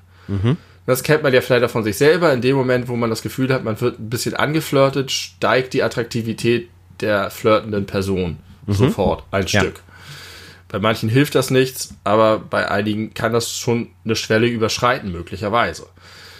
Aber ich glaube, das wäre ein Move, gerade wenn das so out of left field, so völlig kontextlos, wenn man nicht schon vorher so ein bisschen flirty unterwegs war und schon acht Schritte gegangen ist, dass man irgendwie, irgendwie denken würde, was ist denn mit dir kaputt? Also das Richtig. wäre schon so, das, das wäre so, so sonderbar, dass ich das nicht in irgendeiner Art und Weise positiv aufnehmen könnte und verwerten könnte, sondern ich glaube, ich würde dann auch sagen, sorry, das ist irgendwie too much. Aber ich würde mich nicht verletzt oder missbraucht fühlen, glaube ich. Und ich kann mir vorstellen, dass es andersrum schon so ist. Hundertprozentig ist es andersrum so, insbesondere wenn das wieder und wieder und wieder passiert. Weil Aber- das ja, ja. im Grunde ein Zeichen dafür ist, äh, wenn es, wenn das wiederholt, unaufgefordert passiert, jetzt auch irgendwie über Tinder hinaus, wegen seine, wegen des Twitter- oder Instagram-Profils, dass es ja äh, einem ein schlechtes Gefühl verursacht, wenn man das weiter so führt, wie man das eigentlich möchte, weil man damit offenbar viele Menschen anzieht, äh, die sehr vokal sind in Bildsprache, äh, die man nicht haben will. Aber warum glaubst du, dass ich und du vielleicht auch, weiß ich nicht, mich davon nicht angegriffen fühlen würde? Weil das nicht on a daily basis passiert, weil bei Glaubst uns, wenn das on a daily uns, basis passieren würde, wäre es anders? ja, ich glaube ehrlich gesagt schon. Also bei uns ist es, äh, wäre es halt deswegen besonders, weil das so so unerwartet wäre und so ungewöhnlich und und, und kennt man nicht oder kommt so selten vor, dass es, dass es, äh, wie man manchmal so schön sagt, ein Kolibri ist. Ich verstehe diesen Satz äh, nicht so ganz, weil Kolibris sind ja nicht wahnsinnig selten, die sind nur sehr schnell. Hast du das auch schon gehört? Kolibris. Ist ein Kolibri? Kolibris, nicht selten, aber schnell. Ja, also das ist doch das der Besondere, was Claim. Kolibris mitbringen. Doch Ja, die ihre flattern, flattern, die flattern heftig schnell mit den Armen, sodass sie auf der Stelle stehen können. ja, Ne? und haben krass schnellen Herzschlag auch. Na egal, Ich kenne das, ich kenn das die, die, die Redewendung nicht. Kennst du nicht? Okay, ich habe das schon öfter gehört. Äh, egal. Redewendung, wollen wir auch nochmal eine Folge drüber machen, gegebenenfalls irgendwann. Aber nicht heute. Ich gut. Ähm, Also ich glaube, da, das wäre der Grund, warum das uns jetzt nicht persönlich betreffen würde. Wenn das einfach jeden zweiten Tag passiert, ist es, glaube ich, schon was anderes. Und wenn das uns jeden zweiten Tag passieren würde, insbesondere dann, auch wenn man jetzt tatsächlich auf einer, auf einer Dating-Plattform ist und man wirklich was Ernsthaftes sucht. Und vielleicht ist man ja mega gut aussehen und so. Und dann ist aber immer gleich das Erste, was mit einem assoziiert wird, ey, geiler Körper, den würde ich gerne mal vögeln. Dann äh, macht dich das, glaube ich, irgendwann traurig und man fühlt sich zu Recht objektiviert und äh, ja, über, über Distanz missbraucht. Ja das ist jetzt halt, ist bei mir, weil ich hatte jetzt erst gedacht, naja, okay, das würde mich halt nerven, weil ich halt dann einfach, oh, und schon wieder, schon wieder und weg und blockieren oder keine Ahnung. Aber wenn du sagst, man hat eigentlich das Interesse, jemanden wirklich kennenzulernen, wird aber aufgrund seines unfassbar guten Aussehens, das dich und mich, äh, wie heißt das? Ich auszeichnet. Vereint, auszeichnet, also gleichermaßen auszeichnet dann äh, ist das, glaube ich, schon etwas, was über reines Nerven hinausgeht. Und was einen auch anfasst irgendwie. Also ich habe da vollstes Verständnis für. Ich finde es auch super, dass es äh, zunehmend sensibilisiert wird, das Thema. Und es gibt ja mittlerweile Websites, wo man äh, quasi sehr niederschwellig äh, daraus Anklagen ja, generieren kann. Richtig. Und das ist ja eine richtig, richtig tolle Sache. Also, ja. liebe Frauen, wenn ihr äh, zuhört, zwei Dinge. Erstens, ich würde gern mal hören, ob irgendjemand von euch schon mal positiv auf einen Dickpick reagiert hat. Ähm, ich dachte, ich habe jetzt irgendwie Corona noch im Kopf und hätte getestet. Wurde ihr schon mal positiv auf einen Dickpick getestet? also hat er schon mal den gewünschten Erfolg gehabt aus Sicht des Mannes, der das geschickt hat? Äh, erstens und zweitens. Ähm, ihr müsst euch das nicht gefallen lassen. Ganz im Gegenteil, man sollte und muss dagegen vorgehen. Das ist nicht okay. Es wäre in der Öffentlichkeit nicht okay, wenn euch jemand im Restaurant seinen steifen Schwanz ins Gesicht hält. Und genauso wenig ist es okay, wenn man äh, einfach so random so eine Scheiße verschickt. Glaubst du hast jetzt nicht die Frage gestellt, ob das schon mal passiert ist, weil du davon ausgehst, dass die meisten Frauen schon mal ja. geschickt bekommen haben. Ja. Ist das nicht furchtbar? Ja, total. Das ist es ja. Und, und es ist über Jahre hinweg einfach so hingenommen worden, als, ach Gott, das ist das Internet, ah. das passiert halt. Was ist das für eine Schamlosigkeit der Leute? Ich meine, die Leute haben doch eigentlich so eine Hürde, sich irgendwie nackt gegenüber einigermaßen Fremden zu zeigen und dann auch noch so äh, konnotiert. Das, das, dass da keine, kein Filter ist. Ja, der Filter, der, der Filter äh, ist, ist durch das Internet komplett weggenommen und durch die Anonymität. Ich meine, man kann möglicherweise davon ausgehen, dass äh, vielleicht nicht alle Namen der Wahrheit entsprechen, entsprechen, die man im Internet liest. Auch nicht bei, bei Tinder ist man ja auch nicht dazu ja, aber angehalten. Ich meine ich, ich jetzt nicht das Recht, die Skrupel, die Moral. Ja, Moral, die Moral gilt so lange, wie es Gesetze gibt, die darüber wachen. Nein! Nein, natürlich ist es generell nicht so, aber für viele halt dann doch. Und ich kann wenn, mich da einfach nicht hineinversetzen, dass, dass die Leute bereit sind, in diesen Massen, das ist so wie bei den Trump-Wählern. Ich kann verstehen, dass es 12.470 Trump-Wähler in den USA gibt, aber nicht 70 Millionen. Und ich kann auch verstehen, dass es 200 Dickpick-Sender in Deutschland gibt, aber es gibt mehr. Ja, de de deutlich mehr. Jetzt würde ich gerne mal wissen, liebe Zuhörer, hat einer von euch schon mal einen Dickpick verschickt? ungefragt. Ungefragt, ungefragt und ungewollt. Ich finde, das muss man dazu sagen. Wenn das jetzt innerhalb einer stabilen Partnerschaft äh, passiert, dann ist es, ist es was völlig anderes. Das mal ganz kurz. Ähm, was ganz gut das, das, war, das war deine Notiz zum Nein, da, nein, nein. Schön dass, schön, dass so viele prominente Links sind. nein, nein, nein. Das, äh, und keine Dickpics verschicken, wobei das nichts mit der politischen Einstellung zu tun hat, da bin ich fest von überzeugt. Nein, das, ich weiß nicht genau, wie wir jetzt diesen, diese Detour gemacht haben, aber da, das hat mich kurz, kurz beschäftigt. Dick, Dickpics, ich bin fasziniert von diesem Thema, schon seit Jahren. Und ich habe schon häufig Freundinnen von mir gebeten, mir welche zu zeigen. Ich gucke mir gerne, ich guck mir gerne Dickpics an. Ähm, einfach. Du hast welche? Ich habe noch nie eins gesehen. Ich habe schon mehrfach Dickpics gesehen. Ich habe auch schon schon Aber Geschichten. Moment, speichern die die? Na, manchmal. Warum? Ja, kann man machen. Ähm, ich habe sogar mal eine Geschichte gehört das, Entschuldigung, das, Entschuldigung. Das ich Dick finde, nein, das muss ich jetzt kurz erzählen. Dass Dickpics verschickt wurden, wo jemand äh, kleine Lego-Figürchen neben seinem Penis gehalten hat zum Größenvergleich und und du kennst doch vielleicht so aus dem Bastelladen so Kleberaugen, die sich so bewegen, die dann so auf die Eiche geklebt wurden, so dass es aussah, als würde der Penis ein angucken. Wahnsinn. Ähm, Entschuldigung, du wolltest gerade noch was ich sagen. Ich weiß es nicht mehr. Okay, das, äh, das tut mir leid. Aber Nee, alles gut. was auch ganz, ganz gut dazu passt, es gibt eine, eine, eine Instagram-Seite, die heißt Tinder Trash 69 und da hat eine äh, junge Frau verschiedene, äh, also ganz, ganz viele Postings gemacht, wo sie einfach nur gescreenshottet hat, wie sie angeschrieben wird bei Tinder Ja. bei einem Match. Und da stehen dann solche Sachen wie, hey Laura, schöne Beine, wann machen die denn auf? Das war ein Match. Ähm, oder weil- hast du Lust, dich zu treffen? Würde gern wissen, was diese Lippen alles drauf haben, außer Labello. Oder, das sind immer, das sind alles die allerersten Nachrichten, das kann man sehen, äh, weil da steht du und hm, hm, hm, hatten ein Match am und dann kommt halt die erste Nachricht des Chats. Oder sowas. Na Laura, du kleine Bitch, Bock hart gefickt zu werden, heul dann bloß nicht rum, wenn dir dein Arsch weh tut. Und ich frage mich, was soll das? Also, Ja, ja, ja, die, die sagen, oh, die finde ich gut. Ich hoffe, dass ich mit der schlafen kann. Ja. Wie stelle ich es am besten an, zu diesem Ziel zu kommen? Äh, okay, ich hab's.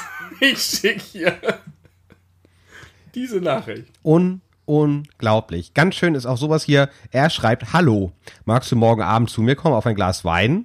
Dann, einen Tag später, magst du keine realen Treffen? Stute? Und sie fragt, Stute? Mit drei Fragezeichen und er, antworte gefälligst. Also, ich weiß nicht, was das soll. Ganz im Ernst. Aber ich denke mir, also, das ist doch, das sind doch Lebewesen, diese Menschen. Die, die, die Männer jetzt, Das meinst heißt, du? ja, die Männer. Das heißt, die müssen doch, die haben sozusagen ein Ziel und verfolgen dieses Ziel. Und wenn sie das Ziel nicht erreichen, dann müssen sie ihre Taktik ändern. Mhm. Das ist sozusagen gebietet die Evolution und die ihre Gene und was auch immer sie zum Überleben brauchen und zum Fortpflanzen. Und ist das jeweils der erste Versuch dieser Menschen? Das Oder kann ich mir das nicht ist das gleiche, die gleiche Frage. Waren Sie schon jemals damit erfolgreich? Gibt es da draußen diese Frauen, die diese Nachricht bekommen und sagen, oh, ich äh, endlich einer, der mir meinen Platz äh, im, im Leben zeigt und toll und dem, da gehe ich jetzt hin. Ja, das ist die alles entscheidende Frage. Deswegen nochmal, liebe Frauen, habt ihr auf sowas schon mal positiv reagiert? Nein, natürlich nicht. Sie hören den Podcast der beleuchteten Brüder. Sie sind mehr, also es sind keine Amöben. Moment, aber das, das könnte man dir jetzt auch, äh, das, das könnte man dir jetzt als Ja. Slut-Shaming aus, auslegen. Slutshaming. Äh, dass, wenn Ja, Frauen, okay, kannst natürlich sagen, okay, vielleicht ist das ihr Kink und ihr, sie stehen da drauf und sie finden es, also das ist halt ihre Entscheidung und sie suchen sich Männer und dann äh, haben sie auch nichts mehr damit zu tun. Okay, es ist Slutshaming, es tut mir leid. Und das ist natürlich, und das muss man gar nicht extra sagen, aber ich mache es trotzdem natürlich völlig okay. Also das ist jetzt gar nicht so, Ja. ey, liebe Frau, wenn ihr darauf positiv ansprecht, wie bescheuert seid ihr, sondern ich würde es ja wirklich interessant finden. Ja, und es wäre für, recht. genau, es wäre für mich eine, eine Erklärung dafür, dass das immer noch so viel passiert. Ja, Aber ich glaub's vielleicht ist das sozusagen, also man könnte natürlich denken, es ist so eine Art Agreement. Es gibt vielleicht Menschen, die darauf stehen, so devotmäßig irgendwie. Aber ich finde das eigentlich, muss ich sagen, irgendwo doch nicht in Ordnung, weil irgendwie geht das, geht das gegen die Würde. Ja, ich glaube, man sollte das einfach sowas, also sowas auslagern auf Plattformen, die extra für sowas da sind, weil die gibt es ja unter Garantie auch. Also ja, in Ja. der gesellschaftlichen Wahrnehmung ist Tinder zum Bumsen da, äh, aber ich glaube, oder nein, ich weiß for a fact, weil ich selber mich da lange genug rumgetrieben habe, dass es bei ganz, ganz vielen Menschen halt anders ist und dass sie auch über Ja. Tinder hoffen, äh, eine ernsthafte Beziehung zu finden, wo es nicht nur ums, ums Ficken geht. Und äh, Das ist aber der expliziteste Podcast und es geht eigentlich um die US-Wahl. ja, Ich habe gleich eine Flasche Weißwein getrunken vor, vor, vor freudetrunkener äh, Er- Erleichterung über dieses Ergebnis. Das macht mich immer ein bisschen hormonell. Das weißt du doch. Ach, egal. Okay, pass auf, was ich dir eigentlich fragen wollte. Wie ist bei euch zu Hause eure, eure Gläserpolitik? Jetzt geht es auch wieder um Politik, aber. Darüber haben wir schon geredet. Ich weiß nicht, ob im Podcast. Nein, haben wir noch nicht. Guck mal, mein Arm ist weg. Also?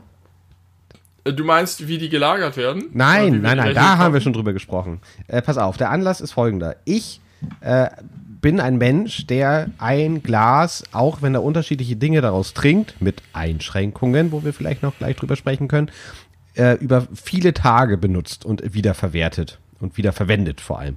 Ja, Und äh, ich weiß, dass es viele Menschen gibt, die das nicht so sehen. Die sagen, Ja. Gläser müssen regelmäßig äh, gewechselt werden. Und ich habe das halt schon häufig festgestellt, seitdem ich mit meiner Partnerin zusammen wohne, dass dann ab und zu hier so zwischen drei und fünf aktive Gläser in der Wohnung verteilt stehen. Ja. Und sowas stört mich ehrlich gesagt, weil ich, da, ich das äh, als, als unnötige Glasverschwendung erachte. Also, das, Moment, aber ich aber nehme sie mich da sind dann doch auf. nicht aktiv, oder? Naja, sie sind nicht sauber, weil aus ihnen getrunken wurde. Aber äh, trotzdem stehen mehr Gläser als Menschen in der freien Wohnung rum. Weil sie noch nicht abgespült sind. Weil sie noch nicht wird nicht noch abgespült sind. daraus getrunken. Ja, okay. Na, aber vielleicht doch. vielleicht wird doch noch daraus getrunken. Es ist nicht ausgeschlossen. Ähm, ich wechsle je, immer die Gläser. In Aber welchem nicht- Zeitabstand? Also, Also ich trinke und wenn ich fertig bin mit Trinken, kommt das Glas weg. Ähm, aber nicht, weil ich das eklig finde, daraus nochmal zu trinken. Ich habe zum Beispiel das bei der Arbeit so. Da haben wir so einen Wasserspender, der an die Leitung angeschlossen ist und gleichzeitig kühlt und sprudelt. So eine Horror-Supermaschine. Und da ähm, haben, kommen ständig irgendwie die Gläser weg. Und immer wenn ich mal ein geiles Glas habe, denke ich, okay, es gibt einen Punkt hinter der hinter diesem Sprudler, wo selbst die allergenaueste, pedantischste Person ähm, das nicht findet und es abräumt und denkt, wer hat hier schon wieder sein Glas stehen lassen? So, da verstecke ich das dann, so dass ich das immer wieder benutzen kann. Manchmal über Tage auch. Ähm, ich habe kein Problem damit, daraus zu trinken. Ich mag allerdings schon auch nicht, wenn an Gläsern, die, da habe ich ja bei dieser Weingeschichte drüber geredet, wenn da diese Mundränder sind und wenn das so Schlieren wirft oder auch dann mit verschiedenen Getränken und irgendwie so ein, so ein, wo noch unten so ein kleiner Rest Schorle drin ist oder auch gerade bei Milch geht das gar nicht, wenn Milch warm wird und so, das muss dann weg und so weiter. Da hast du ja gesagt, kommen wir noch zu.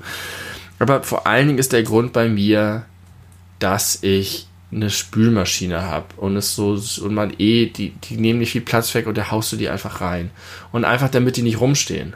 Ich pack einfach die Gläser in die Maschine, dann sind die weg. Und wenn du dann auch wenn es nur ein Glas ist, dass immer ein Glas rumsteht, warum? Kannst einfach ein neues nehmen und am Ende macht es den Kohl auch nicht fett und man spart nicht wirklich was damit. Man muss ihn nicht selber abspülen. Wenn ich keine Spülmaschine hatte, würde ich das glaube ich anders machen. Ich glaube, das kommt bei mir auch noch aus der Zeit, wo ich allein gewohnt habe. Da hatte ich ja keine Spülmaschine und da habe ich auch wochenlang ein Glas benutzt. Und äh, teilweise dann auch nur einmal kurz ausgespült, wenn da vorher Milch drin war. Milch ist nämlich genau die große Ausnahme, das hast du völlig richtig deduziert. Äh, nach Milch muss man, wenn man nicht wieder ein milchhaltiges Getränk trinkt, äh, auf jeden Fall äh, das Glas wechseln. Ich gehe noch weiter. Man muss selbst, wenn man ein milchhaltiges Getränk trinkt, das Glas wechseln. Denn nichts ist schlimmer als warm gewordene Milch. Und dieser abgestandene Rest. Und ich habe das Gefühl, Milch wird innerhalb von Sekunden schlecht an der, an der warmen, frischen Luft. Aber du bist doch ein Mensch, so wie auch ich, der seine Gläser prinzipiell leer trinkt, oder? Ja, Weil, äh, dann, äh, dann finde ich das Argument Schwachsinn mit äh, warme Milch, weil wenn du nur. du hast also, immer einen Ring unten. Du hast einen äußeren Ja. Ring und in der Mitte einen Kreis bei Milch richtig, am Boden. Richtig. Was ist da eigentlich los? Ist das, liegt das in den Gläsern? Du hast Ja. immer einen Ring Ja, das und in diesem Gläsern. Ring ist noch, ist noch ein Kreis. Das liegt an der, an der Form des Bodens, wo noch so Reste verbleiben, die sich Ja. dann festtrocknen können. Aber wenn du da wieder äh, ein ganzes Glas kalte Milch draufschüttest, oder auch Kakao, äh, oder Ja. keine Ahnung, Likör 43 oder so, und dann Milch, dann äh, ist doch der letzte Rand unten auf dem Boden egal. Ja, aber ich habe ihn in meinem Kopf. Ich fühle mich damit nicht so wohl. Du hast den Milchrand im Kopf. Ja, ich bin bei Milch tatsächlich sehr empfindlich. Ich bin äh, sehr, sehr vorsichtig geworden, seitdem ich äh, in dieser Wohnung nicht mehr alleine wohne. Also ich habe in dieser Wohnung noch nie alleine gewohnt, aber in dieser Wohnung wohne und dann nicht alleine bin, weil meine Freundin eine, eine äh, Marotte an sich hat, dass sie, gar, sie hat mehrere Marotten. Zum ersten äh, dreht sie Flaschen immer nicht richtig zu, auch äh, Flaschen von, von kohlensäurehaltigen Getränken. Und wenn man dann, es gibt ja manchmal so Flaschen, die man dann irgendwie so am Deckel versucht anzufassen, um sie hochzunehmen und dann fallen die einem immer halb, halb außer Hand. Das ist, das ist ein Problem. Aber ein anderes, viel größeres Problem ist, dass äh, sie sehr häufig ihre Gläser nicht leer trinkt.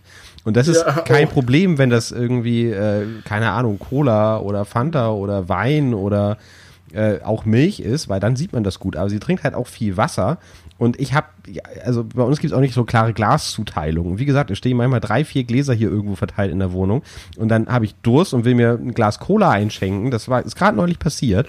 Das hat auch diese, diese Handy-Notiz hervorgerufen. Und dann habe ich in so einem halb, in einer halbdunklen Küche mir Cola eingeschenkt und das war halt noch so ein Drittel voll mit Wasser. Und Cola mit Wasser gemixt ist das allerekelhafteste, wenn es nicht irgendwie aus McDonalds Ich kannte mal kommt. jemanden, der hat das immer gemacht. 50-50 Cola mit Wasser, so hat er das immer getrunken. Bah. Bah, ist das damit, ekelhaft. damit das nicht so süß ist. Ah, dann la lass es sein. Das Also mit Sprudel, ne? Nicht, nicht mit äh, Leitungswasser. Ja, das war, ich weiß nicht, das hätte es aber nicht besser gemacht. Wenn Cola verdünnt ist, finde ich das ganz ekelhaft. Ich habe sogar, Fun Fact, ich habe sogar auf meinem Handy, habe ich noch nie irgendjemandem erzählt, äh, ich habe auf meinem Handy eine, eine, ein, einen Ordner, einen Bilderordner, wo ich äh, halb leer getrunkene Gläser, die einfach stundenlang irgendwo oder tagelang irgendwo rumstehen, fotografiert habe. Da heißt Gläser, äh, wo alle möglichen äh, Dinge, also Becher und Tassen und Gläser und was weiß ich, die nicht ausgetrunken wurden von meiner Freundin, fotografiert habe, die ich dann einfach so durchscrollen Weißt du, was das ist? Das ist ein Twitter-Account. Ohne Scheiß. Nicht fertig getrunkene Gläser. Ja, musst du auf Englisch machen. non, Unfinished Glasses. non-finished glasses. Das ist ein Twitter-Account, der geht, das funktioniert. Es gibt so viele davon. Aber ich glaube, dafür sind es noch nicht überlegt, ob- genug. Ich habe schon überlegt, ob ich auch einen Twitter-Account mache, weil ich seit Jahren im Supermarkt, wenn ein Produkt ein neues Design bekommt und äh, dann steht häufig im Regal noch das alte Design daneben von der letzten Fuhre, fotografiere ich die alte und die neue Packung nebeneinander und das nenne ich Produkte im Wandel der Zeit.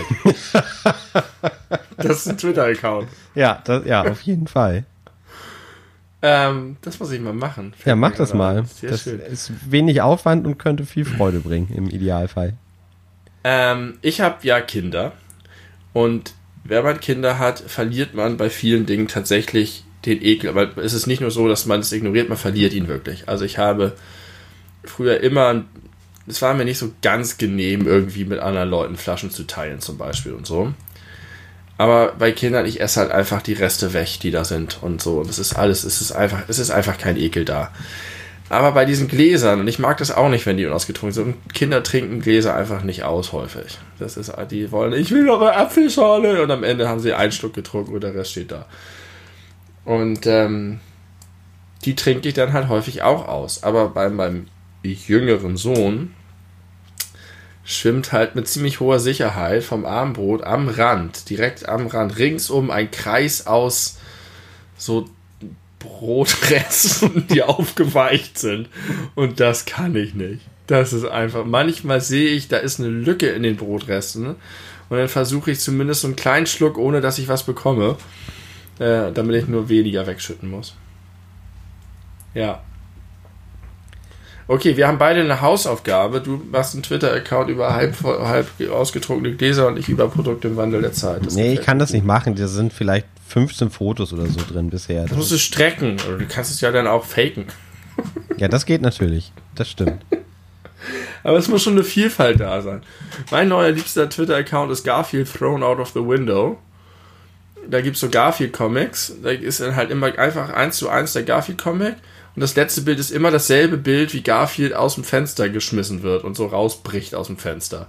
Und es passt bei so unfassbar vielen Comics als Schluss so hervorragend. Ich muss laut lachen. Weil der so Ähm, frech ist, ne? es ist, es sind sehr verschiedene Situationen. Sehr, und entweder er ärgert halt John, das ist der Klassiker, und, äh, dann ist halt die Reaktion einfach aus dem Fenster. Aber man, man staunt, wie variantenreich äh, das ist. Ja.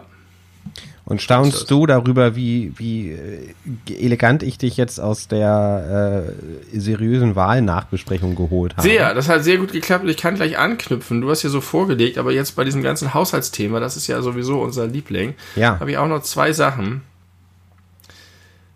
Das eine ist ein bisschen dumm, aber du weißt doch, wenn du irgendwo Tropfen hast, Wassertropfen, Ja, irgendwo am auf Körper. Tisch oder, oder ir irgendwo, dann und du die nicht wegwischst, dann sind die irgendwann weg, verdunstet. Ja. Und das geschieht mit erstaunlich großen Mengen Wasser. Also wenn du so eine richtige Pfütze hast, dann musst du schon wegwischen, weil es zu lange dauern würde. Aber ich finde, die Verdunstungskraft ist schon sehr stark da, obwohl es ja gar nicht 100 Grad sind. Trotzdem verdunstet das, was mich schon mal erstmal irritiert, dass Dinge verdunsten, obwohl sie nicht in Siedepunkt erreichen. Naja, weil sonst wäre es auch nicht verdumpf, verdunsten, sondern verdampfen. Ja, aber warum verdunstet etwas? Äh, weil die äh, Molekül, die Moleküle, die Wassermoleküle sich ja trotzdem irgendwie schnell hin und her bewegen. Nicht so schnell, Ja. wie wenn das Dampf ist. Aber trotzdem ja, die nicht starr stehen, wie wenn es Eis wäre. Ja. Und äh, dadurch. Deswegen sind sie den- alle Flüssigkeit. Genau, äh, dadurch an den Rändern immer wieder Moleküle abhauen und in die, in die Umgebung Okay. äh, verschwinden. Und jetzt habe ich mich gefragt, wie lange dauert es, bis ein ganzes Glas oder ein Krug Wasser verdunstet? Oh, das weiß ich nicht. Weil äh, ich habe sozusagen, man sieht immer ständig, dass Sachen verdunsten. Aber ich habe das Gefühl, wenn ich jetzt so einen Krug Wasser hinstellen würde, das würde nach zwei Jahren nicht sichtbar weniger sein. Oh, doch, das glaube ich aber schon. Meinst du? Ja, bin ich fest, fest von überzeugt. Äh, Das würde ich gerne mal so Ranga Yogeshwar mäßig im Zeitraffer sehen. Ja. Mach das, Das doch. ich nämlich, äh, weil dann, äh, ich komme deswegen drauf, weil wenn ich eine, ein, eine, ein Tisch feucht ist und ich eine Stunde später wiederkomme und er ist trocken, wundere ich mich nicht. Wenn ich einen Krug Wasser hinstehe stelle und zwei Jahre später wiederkomme und das Wasser ist weg, dann würde ich mich echt wundern. ja. Das würde sich in, äh, nicht, nicht konsistent mit meiner Wahrnehmung der Welt anfühlen. ja, mach das doch. Mach doch einen Twitter-Account da draus. Ja, das ist gut. Je- Jeden Tag ein Foto von dem Krug. Jetzt weiß ich leider nicht, was verdunsten auf Englisch heißt. Weißt Ja, du ich das? auch nicht. Na, schade. Nee, keine Ahnung. Äh, aber Ja, da, das- das, ohne Witz, das wäre safe ein Ding, wenn du da äh, dir eine Kamera, so eine, so eine, so eine Zeitrafferkamera kaufen würdest, oder das auch geht auch mit einer normalen, die abgespeedet, abgespielt wird. Äh, Ja. Das gucken sich Leute ganz bestimmt an. Es gibt ja Accounts, die einfach nur zeigen, wie Dinge irgendwie aus hohen Höhen auf dem Boden äh, aufprallen, die darunter geschmissen Ja. werden. Und das ist Ja. irgendwie auch schön anzusehen. Warum denn nicht verdunstende, verdunstende Wassergläser? Du hast dich zweimal wunderbar versprochen gerade, aber äh, Entschuldigung, du hast, ja, ist richtig, was du sagst. Ja, ja. Manchmal verspreche Ja, ich ja. mich auch. auch. Ja, war, war beide mal lustig. Ähm, äh, Sichtfenster in Lebensmittelverpackungen ja. sind dafür da, dass man das Produkt sehen kann. Ja, Sind ein Ärgernis wegen der Mülltrennung. ja. Genau wie bei Briefumschlägen. Warum muss es dann ein Sichtfenster bei Nudeln geben? Weißt du, die Barilla-Verpackung? Ja, Große blaue Kästen aus Pappe, wunderschön entsorgbar. Draußen sind die Nudeln abgebildet und du hast ein Sichtfenster, damit du auch wirklich sicher gehen kannst, ja, da sind die Verfalle drin. Äh, ja, ich kann, ich, ich, ich kann den Ärger gut verstehen, aber ich vermute, das hat den Grund, dass nicht jeder Mensch was mit dem Begriff Verfalle anfangen kann. Nein, die sind abgebildet. Das ist ein Bild Ah, von den ja, Verfalle auf stimmt, der Verpackung. natürlich, du hast recht, und die ja. Verpackung würde auch kein Stück weniger edel aussehen. Ich kann es mir sogar vorstellen, wenn das so eine matte Pappe ist und da ein kleiner edler Schriftzug drauf ist und du eine Gabel mit den Nudeln siehst oder einfach auch nur die einzelne Nudel abgebildet siehst. Ich muss nicht da reingucken, um zu sehen, dass da wirklich 700 Verfalle drin sind. Aber ganz ehrlich, über die Verpackungsindustrie können wir einen eigenen Podcast machen. ja, das stimmt. Äh, es ist so, dass, dass ich jetzt äh, fast den ganzen November Urlaub habe und meine Freundin auch zwei Wochen davon. Eigentlich wollten wir äh, wegfahren äh, nach Heiligenhafen. Das ist jetzt natürlich abgesagt worden wegen des Lockdown Lights oder des Wellenbrecher Lockdowns oder wie auch immer man das benennen möchte. Und dann haben wir so ein bisschen gebrainstormt, was wir dann alternativ in unserem Urlaub machen. Und dann hatte ich wo auch immer her die Idee, ach, lass uns doch mal ein Puzzle kaufen. Und lass, lass uns doch mal einfach irgendwie zusammen ein Puzzle puzzeln. Und dann äh, haben wir das gemacht, ein 1000 Teile Disney-Puzzle. Oh, cool. Und äh, Puzzle gerne. ich habe seit, keine Ahnung, bestimmt 20 Jahren Minimum, eher länger nicht mehr gepuzzelt. Ich habe heute ein 300 Teile Dinosaurier-Puzzle gepuzzelt. Natürlich Dinosaurier. Was auch sonst. Äh, aber ich habe halt keine Kinder und deswegen puzzle ich halt irgendwie auch nicht mehr.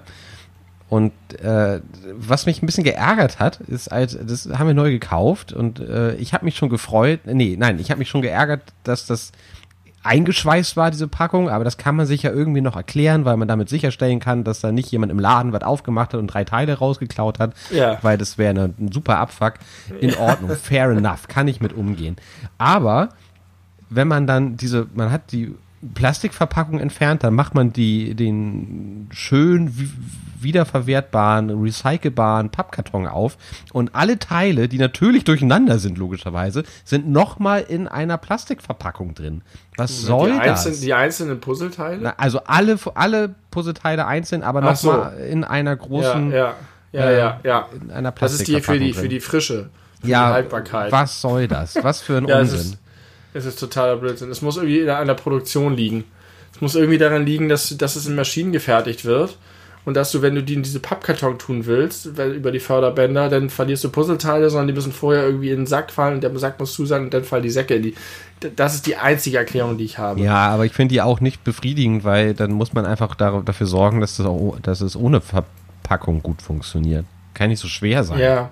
ja, ein wunderschönes anderes Beispiel ist, es gibt äh, von Ferrero so eine Mix-Packung, ähm, in der Rocher, Ferrero Küsschen und Mancherie drin sind.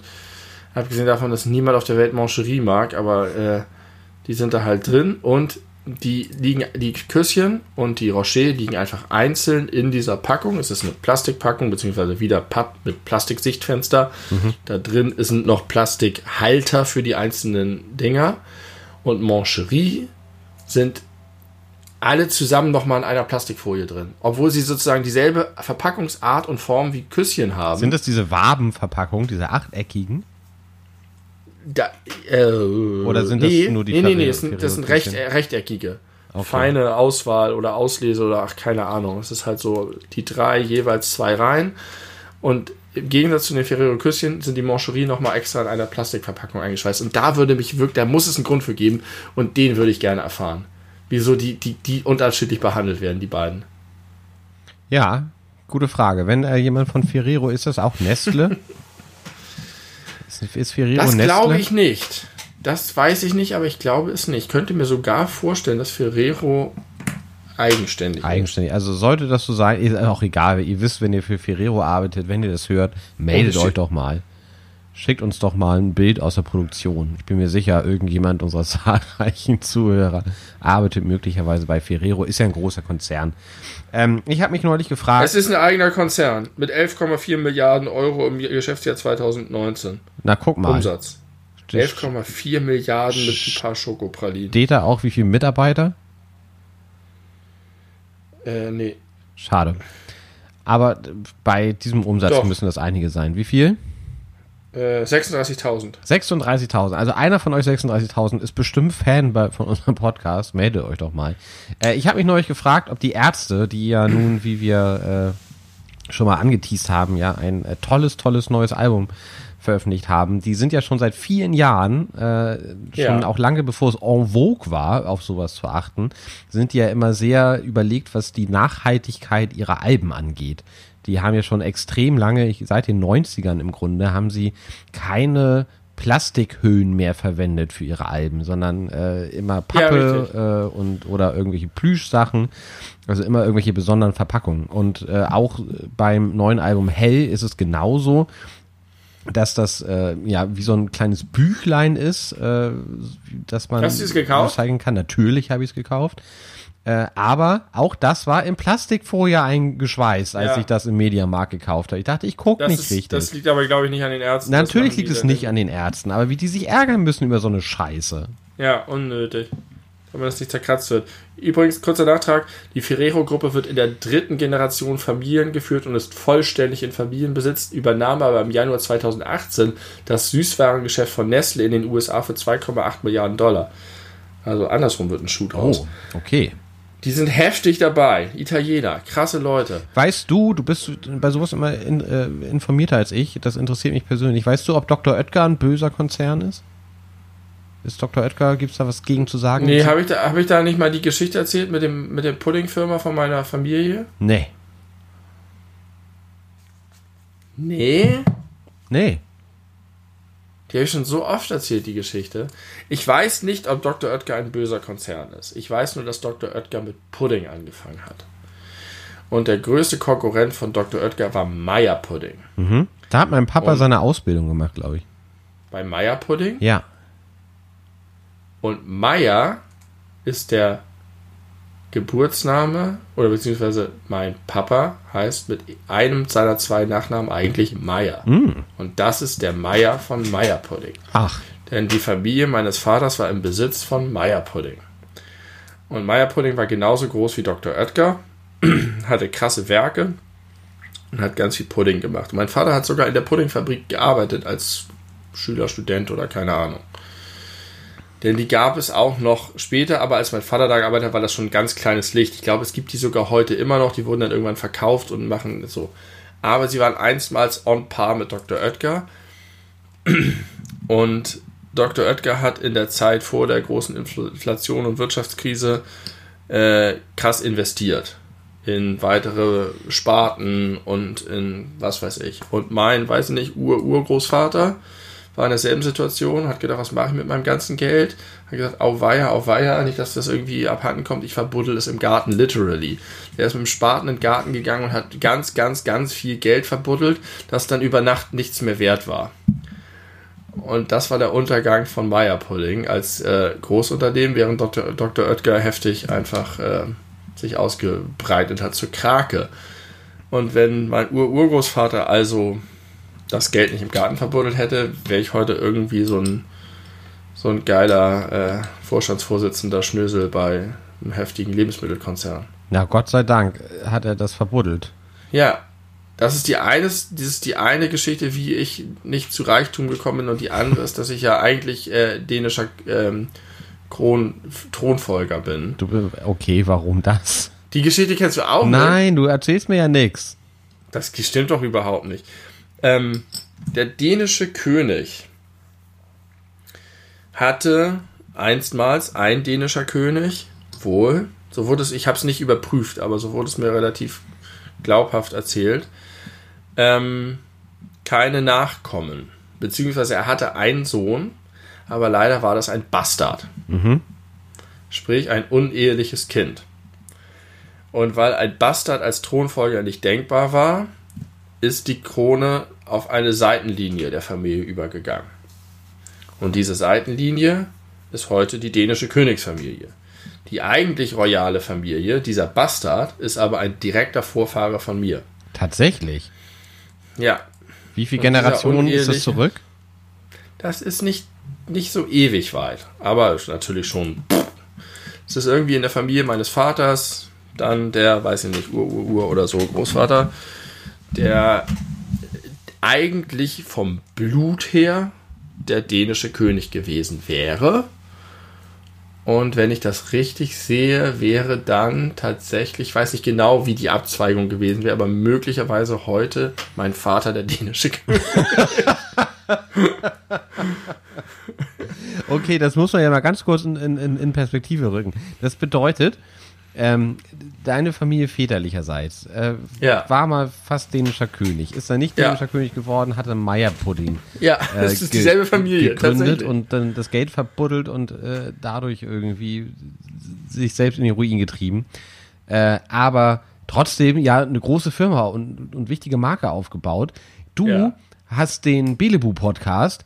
Was passiert denn erst mit deinem Sohn, Alter? Das ist ja, also dem steht ja Großes bevor. Das ist ja, das ist ja fast wie eine Harry Potter Geschichte. Also da, das ist ein bisschen wie eine Harry Potter Geschichte. Das erklärt auch so ein bisschen, wie die Familie meines Vaters tickt. Die hatten halt immer so ein bisschen Issues mit, äh, eigentlich sind sie Großbürgertum, aber sind es halt nicht wirklich und finden es aber auch ein bisschen doof, weil sie eigentlich eher so edgy alternativ sind, aber konnten das nicht so ganz verwirken. Äh, da gab es viele, viele problematische Stories in der Familie. Spannend. Ja. Sehr spannend. Ähm, das wusste ich alles nicht. Ich wusste, dass du Maya-Pudding nicht und dass du dänischer König bist oder Prinz. Prinz Benny. Aber dass der Typ, dass der Typ einfach in seinen Garten gegangen ist und dieses Geld verbuddelt hat. Tja. Ich hatte, ich hatte auch noch einen, einen anderen Verwandten, der ähm, ähm, ein Haarwachsmittel, Haarwuchsmittel erfunden hat und eine Glatze hat. Und ich krieg's nicht mehr ganz hin. Ich glaube, dass, ich weiß nicht, nee, er hieß nicht so, aber das Haarwuchsmittel, vielleicht hieß er auch selber so, hieß Yppus. Yppus? Yppus, wie üppig. Und irgendwie hatte das auch was mit seinem Namen zu tun. Auf jeden Fall hat es gar nicht funktioniert. Naja, offenbar. Und er hat sein Leben lang eine Glatze behalten, hat aber trotzdem dieses äh, ekelhaft, wohl sehr ekelhaft stinkende Haarwuchsmittel vertrieben. Das ist ja spannend. Kein Wunder, dass wir aus unterschiedlichen Welten kommen. Wenn das irgendwie dein, deine, deine Blutlinie ist und wenn ich mir meine angucke, mein, mein Opa hat, hat, äh, hat einen Kohlelaster gefahren und die, den Leuten die Kohlesäcke in den Keller getragen und der andere Opa war Postbote Äh, und ja. Ja, ist doch gut. Ich bin- das ist doch ehrlich. Weißt du, ich habe so, solche Leute, die dem irgendwie dem Großbürgertum hinterher jammern, wie bei Anton Tschechows drei Schwestern, aber nie, nie selber einen Fuß auf, die, Fuß auf den Boden bekommen und tausend abgebrochene Gestalten, die irgendwie ihr Leben nicht auf die Kette bekommen haben. Ähm, da ist doch so ein Kohlelasterfahrer super. Ja, ich bin das volle Proletariat. Ja, sehr gut. Schön. Ach, herrlich. Benny, das war Wirklich? toll. Das war ganz, ganz toll. Äh, ich habe zwar die, die, die längste Folge aller Zeiten angekündigt. Meines, meiner Meinung nach müssen wir das nicht machen, aber ich hätte noch einige Dinge. Das können wir uns aber auch aufsparen. Ja, Ich weiß nicht, ob du noch irgendwas loswerden willst, irgendwas Bestimmtes. Ähm, ich, ich, ich wür- würde kein Thema mehr anschneiden, ich würde nur noch zum Schluss noch eine niedliche kleine Anekdote aus meiner eigenen Kindheit erzählen. Oh, schön. Die mir neulich spontan wieder eingefallen ist. Sehr gern. Ähm, weil ich die auch jetzt reflektiert habe, also wo ich jetzt selber ein Vater bin. Und zwar hatten wir früher im Badezimmer, du kennst das, bei meinem, ist egal. Das war noch vor der Renovierung, das kennst du nicht. Auf jeden Fall saß ich auf Klo. Sehr lange. Und ich weiß nicht, ob ich auch noch was zu lesen hatte, ist auch egal. Auf jeden Fall hat es draußen richtig krass gehagelt ganz heftig, lange, doll. Und ich hatte aus irgendeinem Grund auf Klo sitzend einen Regenschirm dabei. Und habe mich, vielleicht musste ich auch gar nicht auf Klo, sondern wollte mich einfach nur auf das Klo setzen, weil neben dem Klo direkt so ein kleines Fenster war, das ich aufgemacht habe. Und dann auf dem Klo sitzend mich unter diesen Regenschirm gesetzt habe und der Hagel auf den Regenschirm geprasselt ist. Also das, das, das, das vorstellen? Das, das, war das eine Dachschräge oder was? Nee, aber das war irgendwie so, dass ich den Regenschirm so aus dem Fenster machen konnte und der vom Wind her, dass der Regen, dass der Hagel heftig auf diesen Regenschirm War geprasselt das ist. Fenster hinter dir? Nee, neben mir. Neben dir. Okay. Mhm. Und ich saß auf diesem Klo unter diesem großen Regenschirm und auf den Regenschirm donnerte dieser Hagel unentwegt drauf und es war das schönste und gemütlichste, was ich mir jemals vorstellen konnte.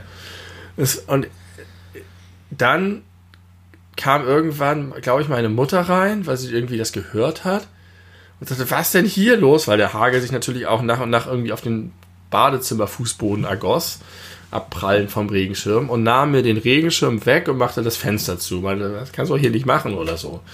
Und ich habe in dem Moment mich irgendwie, ich weiß nicht, ob beschämt, aber irgendwie verletzt gefühlt, weil das so rüde, diese schöne Situation so rüde unterbrochen wurde. Weil ich, das war so ein, so ein guter Moment, ich hatte mir das selber ausgedacht, es war irgendwie so. Und jetzt, als Papa, kann ich sozusagen die Reaktion meiner Mutter instinktiv irgendwie nachvollziehen, weil du siehst irgendwie, was, warum, scheiße. Aber auch noch, tatsächlich noch viel mehr, finde ich das bedauerlich, dass sie damals das sozusagen gemacht hat, auch wenn es sehr nachvollziehbar war.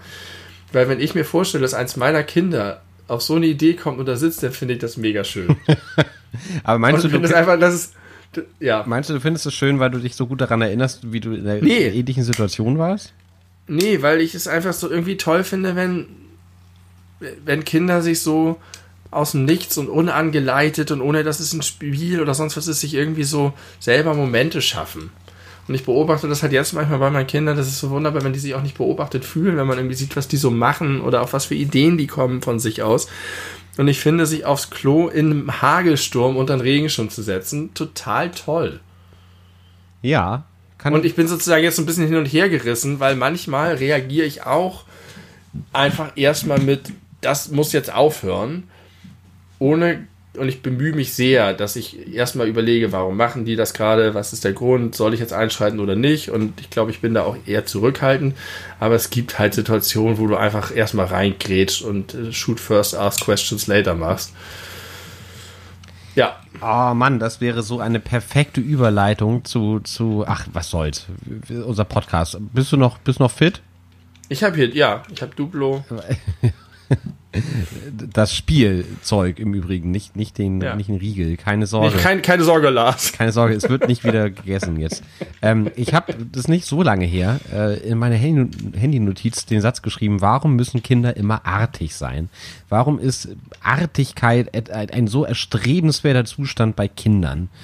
Ähm, weil das ist doch das, also ne, ich sage das alles als, als, als Nicht-Vater, aber äh, zumindest so idealistisch gesehen ist es doch so toll, dass, dass Kinder den, den, den Zweifel der Anarchie äh, mit sich tragen und äh, machen können, was, was ihnen gefällt, ihren, ihrem Trieb nachgeben können, der ja Gott sei Dank in jungen Jahren noch nicht irgendwie böswillig äh, sein sollte oder meistens ist, hoffe ich jetzt jedenfalls. Ähm, wa warum muss man Kinder von klein auf sagen, nein, das ist nicht artig und wenn du nicht artig bist, dann ist das nicht gut? Ja, das, das macht, glaube ich, auch das Wort benutzt keiner. Also gerade so, wie du das Wort benutzt, impliziert es halt, dass es nicht darum geht, dass Kinder sich an Regeln halten, damit sie nicht anderen schaden. Also ich merke, dass ich, äh, wenn ich wirklich sauer auf meine Kinder werde, ist es immer dann, wenn sie einander schaden. Da habe ich sozusagen keine Toleranz und da gehe ich, werde ich auch richtig sauer und gehe dazwischen. Das ist ja auch eine sinnvolle Ausnahme. Ähm, ja, aber auch da sollte man natürlich aufpassen, dass man nicht zu hart schimpft und nicht bestraft oder so, sondern dass man einfach versucht, die Situation, das kann man ja auch manchmal anders umlenken oder irgendwie ein anderes Angebot machen oder so. Aber Artigkeit, so wie du es nennst, als Selbstzweck. Also nach dem Motto, die Kinder haben halt gefälligst Disziplin zu lernen oder sie müssen sich einer Norm anpassen, die von Erwachsenen bestimmt ist oder Dingen unterordnen, die nicht ihrer Natur entsprechen.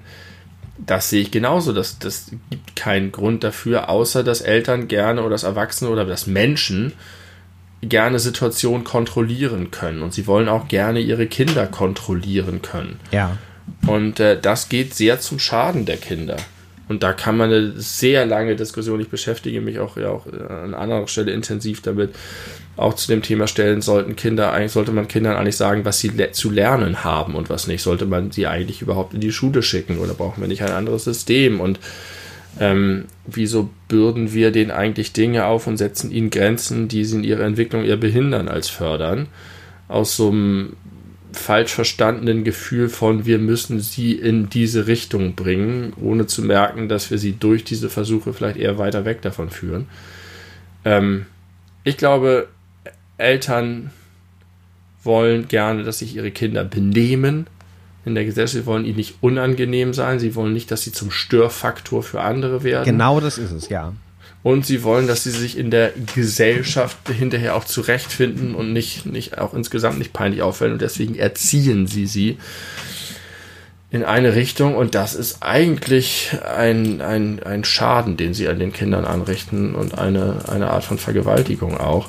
Natürlich in Abstufung. Also es gibt da schwerwiegende Dinge und weniger schwerwiegende Dinge. Und ich finde, man muss auch als Eltern sagen können, ich habe auch Rechte und Wünsche. Und wenn mir das Geschrei zu laut ist und ich Kopfschmerzen davon kriege, dann kann ich das auch sagen, dass mir das nicht passt und also deswegen aufhören soll.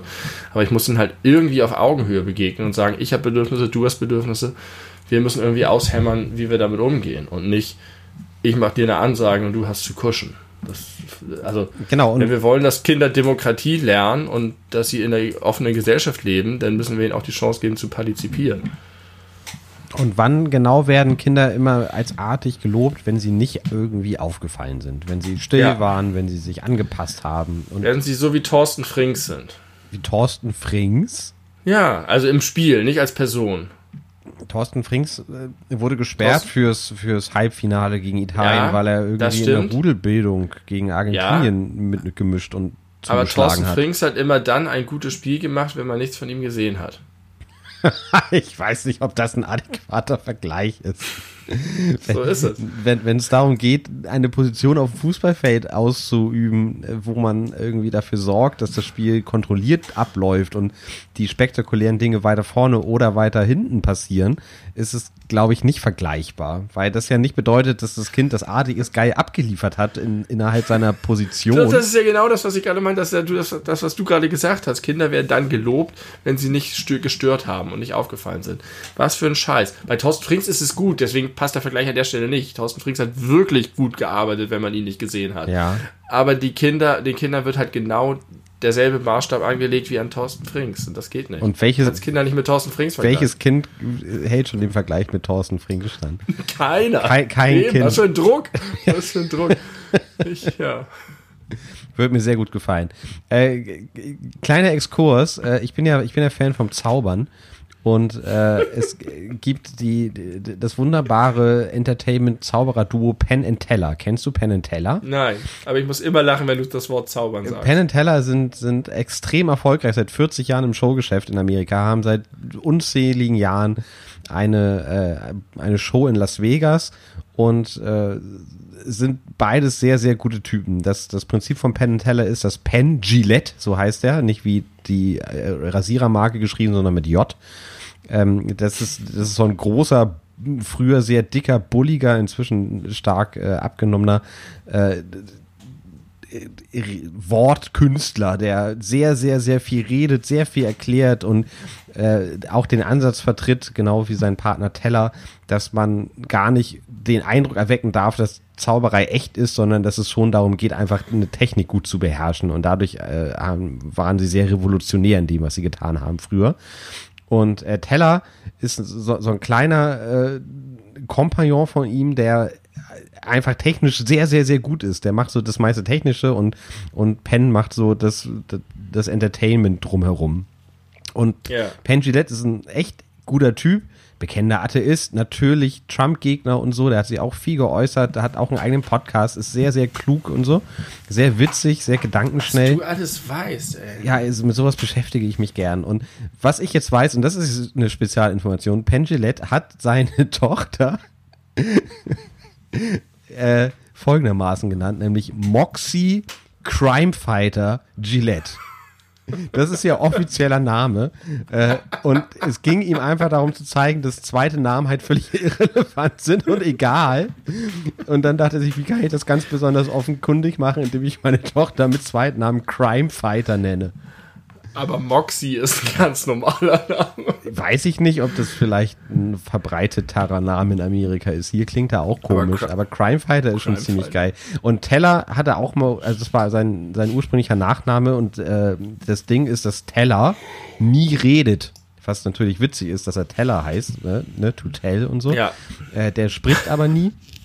Und äh, der hat sich umbenennen lassen, dass er offiziell einfach nur noch Teller heißt. Er hat jetzt keinen Vor- und Nachnamen mehr, so vorm Gesetz, sondern wenn er angeschrieben wird, dann steht einfach nur Dear Teller. Teller. Oder Mr. Teller vielleicht. Aber er heißt einfach nur Teller. Er hat keinen Vornamen mehr. Er ist einfach Nutella. Ah, Teller. Und eine kurze Anekdote möchte ich auch noch mal erzählen. Da wurde ich so gerade dran erinnert, als du deine, deine regensche äh, Klogeschichte erzählt hast.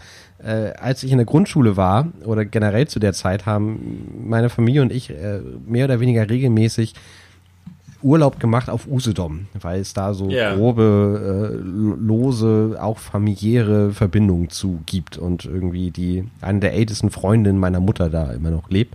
Und die haben wir früher regelmäßig besucht. Und da waren wir mal in den Sommerferien da und haben in einem Haus gewohnt, was der Mann von der Freundin meiner Mutter äh, selbst gebaut hat, selbst entworfen hat und das war so ein, so ein selbstgebautes Holzhaus. Und da haben wir drin gewohnt mit der ganzen Familie. Das war sehr schön. Äh, da war so ein kleiner Teich, äh, da haben wir geangelt, ich und mein Bruder und äh, da gab es einen elektrischen Rasenmäher, auf dem man sitzen konnte. Da bin ich da über, über das Grundstück gefahren. Das war ein echt schöner Urlaub. Ähm, und mein Bruder und ich haben im, im Dachgeschoss gewohnt, also direkt unterm Schrägdach. Und natürlich hatte dieses Haus keinen Blitzableiter. Und es gab einen Abend, da gab es ein heftiges Sommergewitter.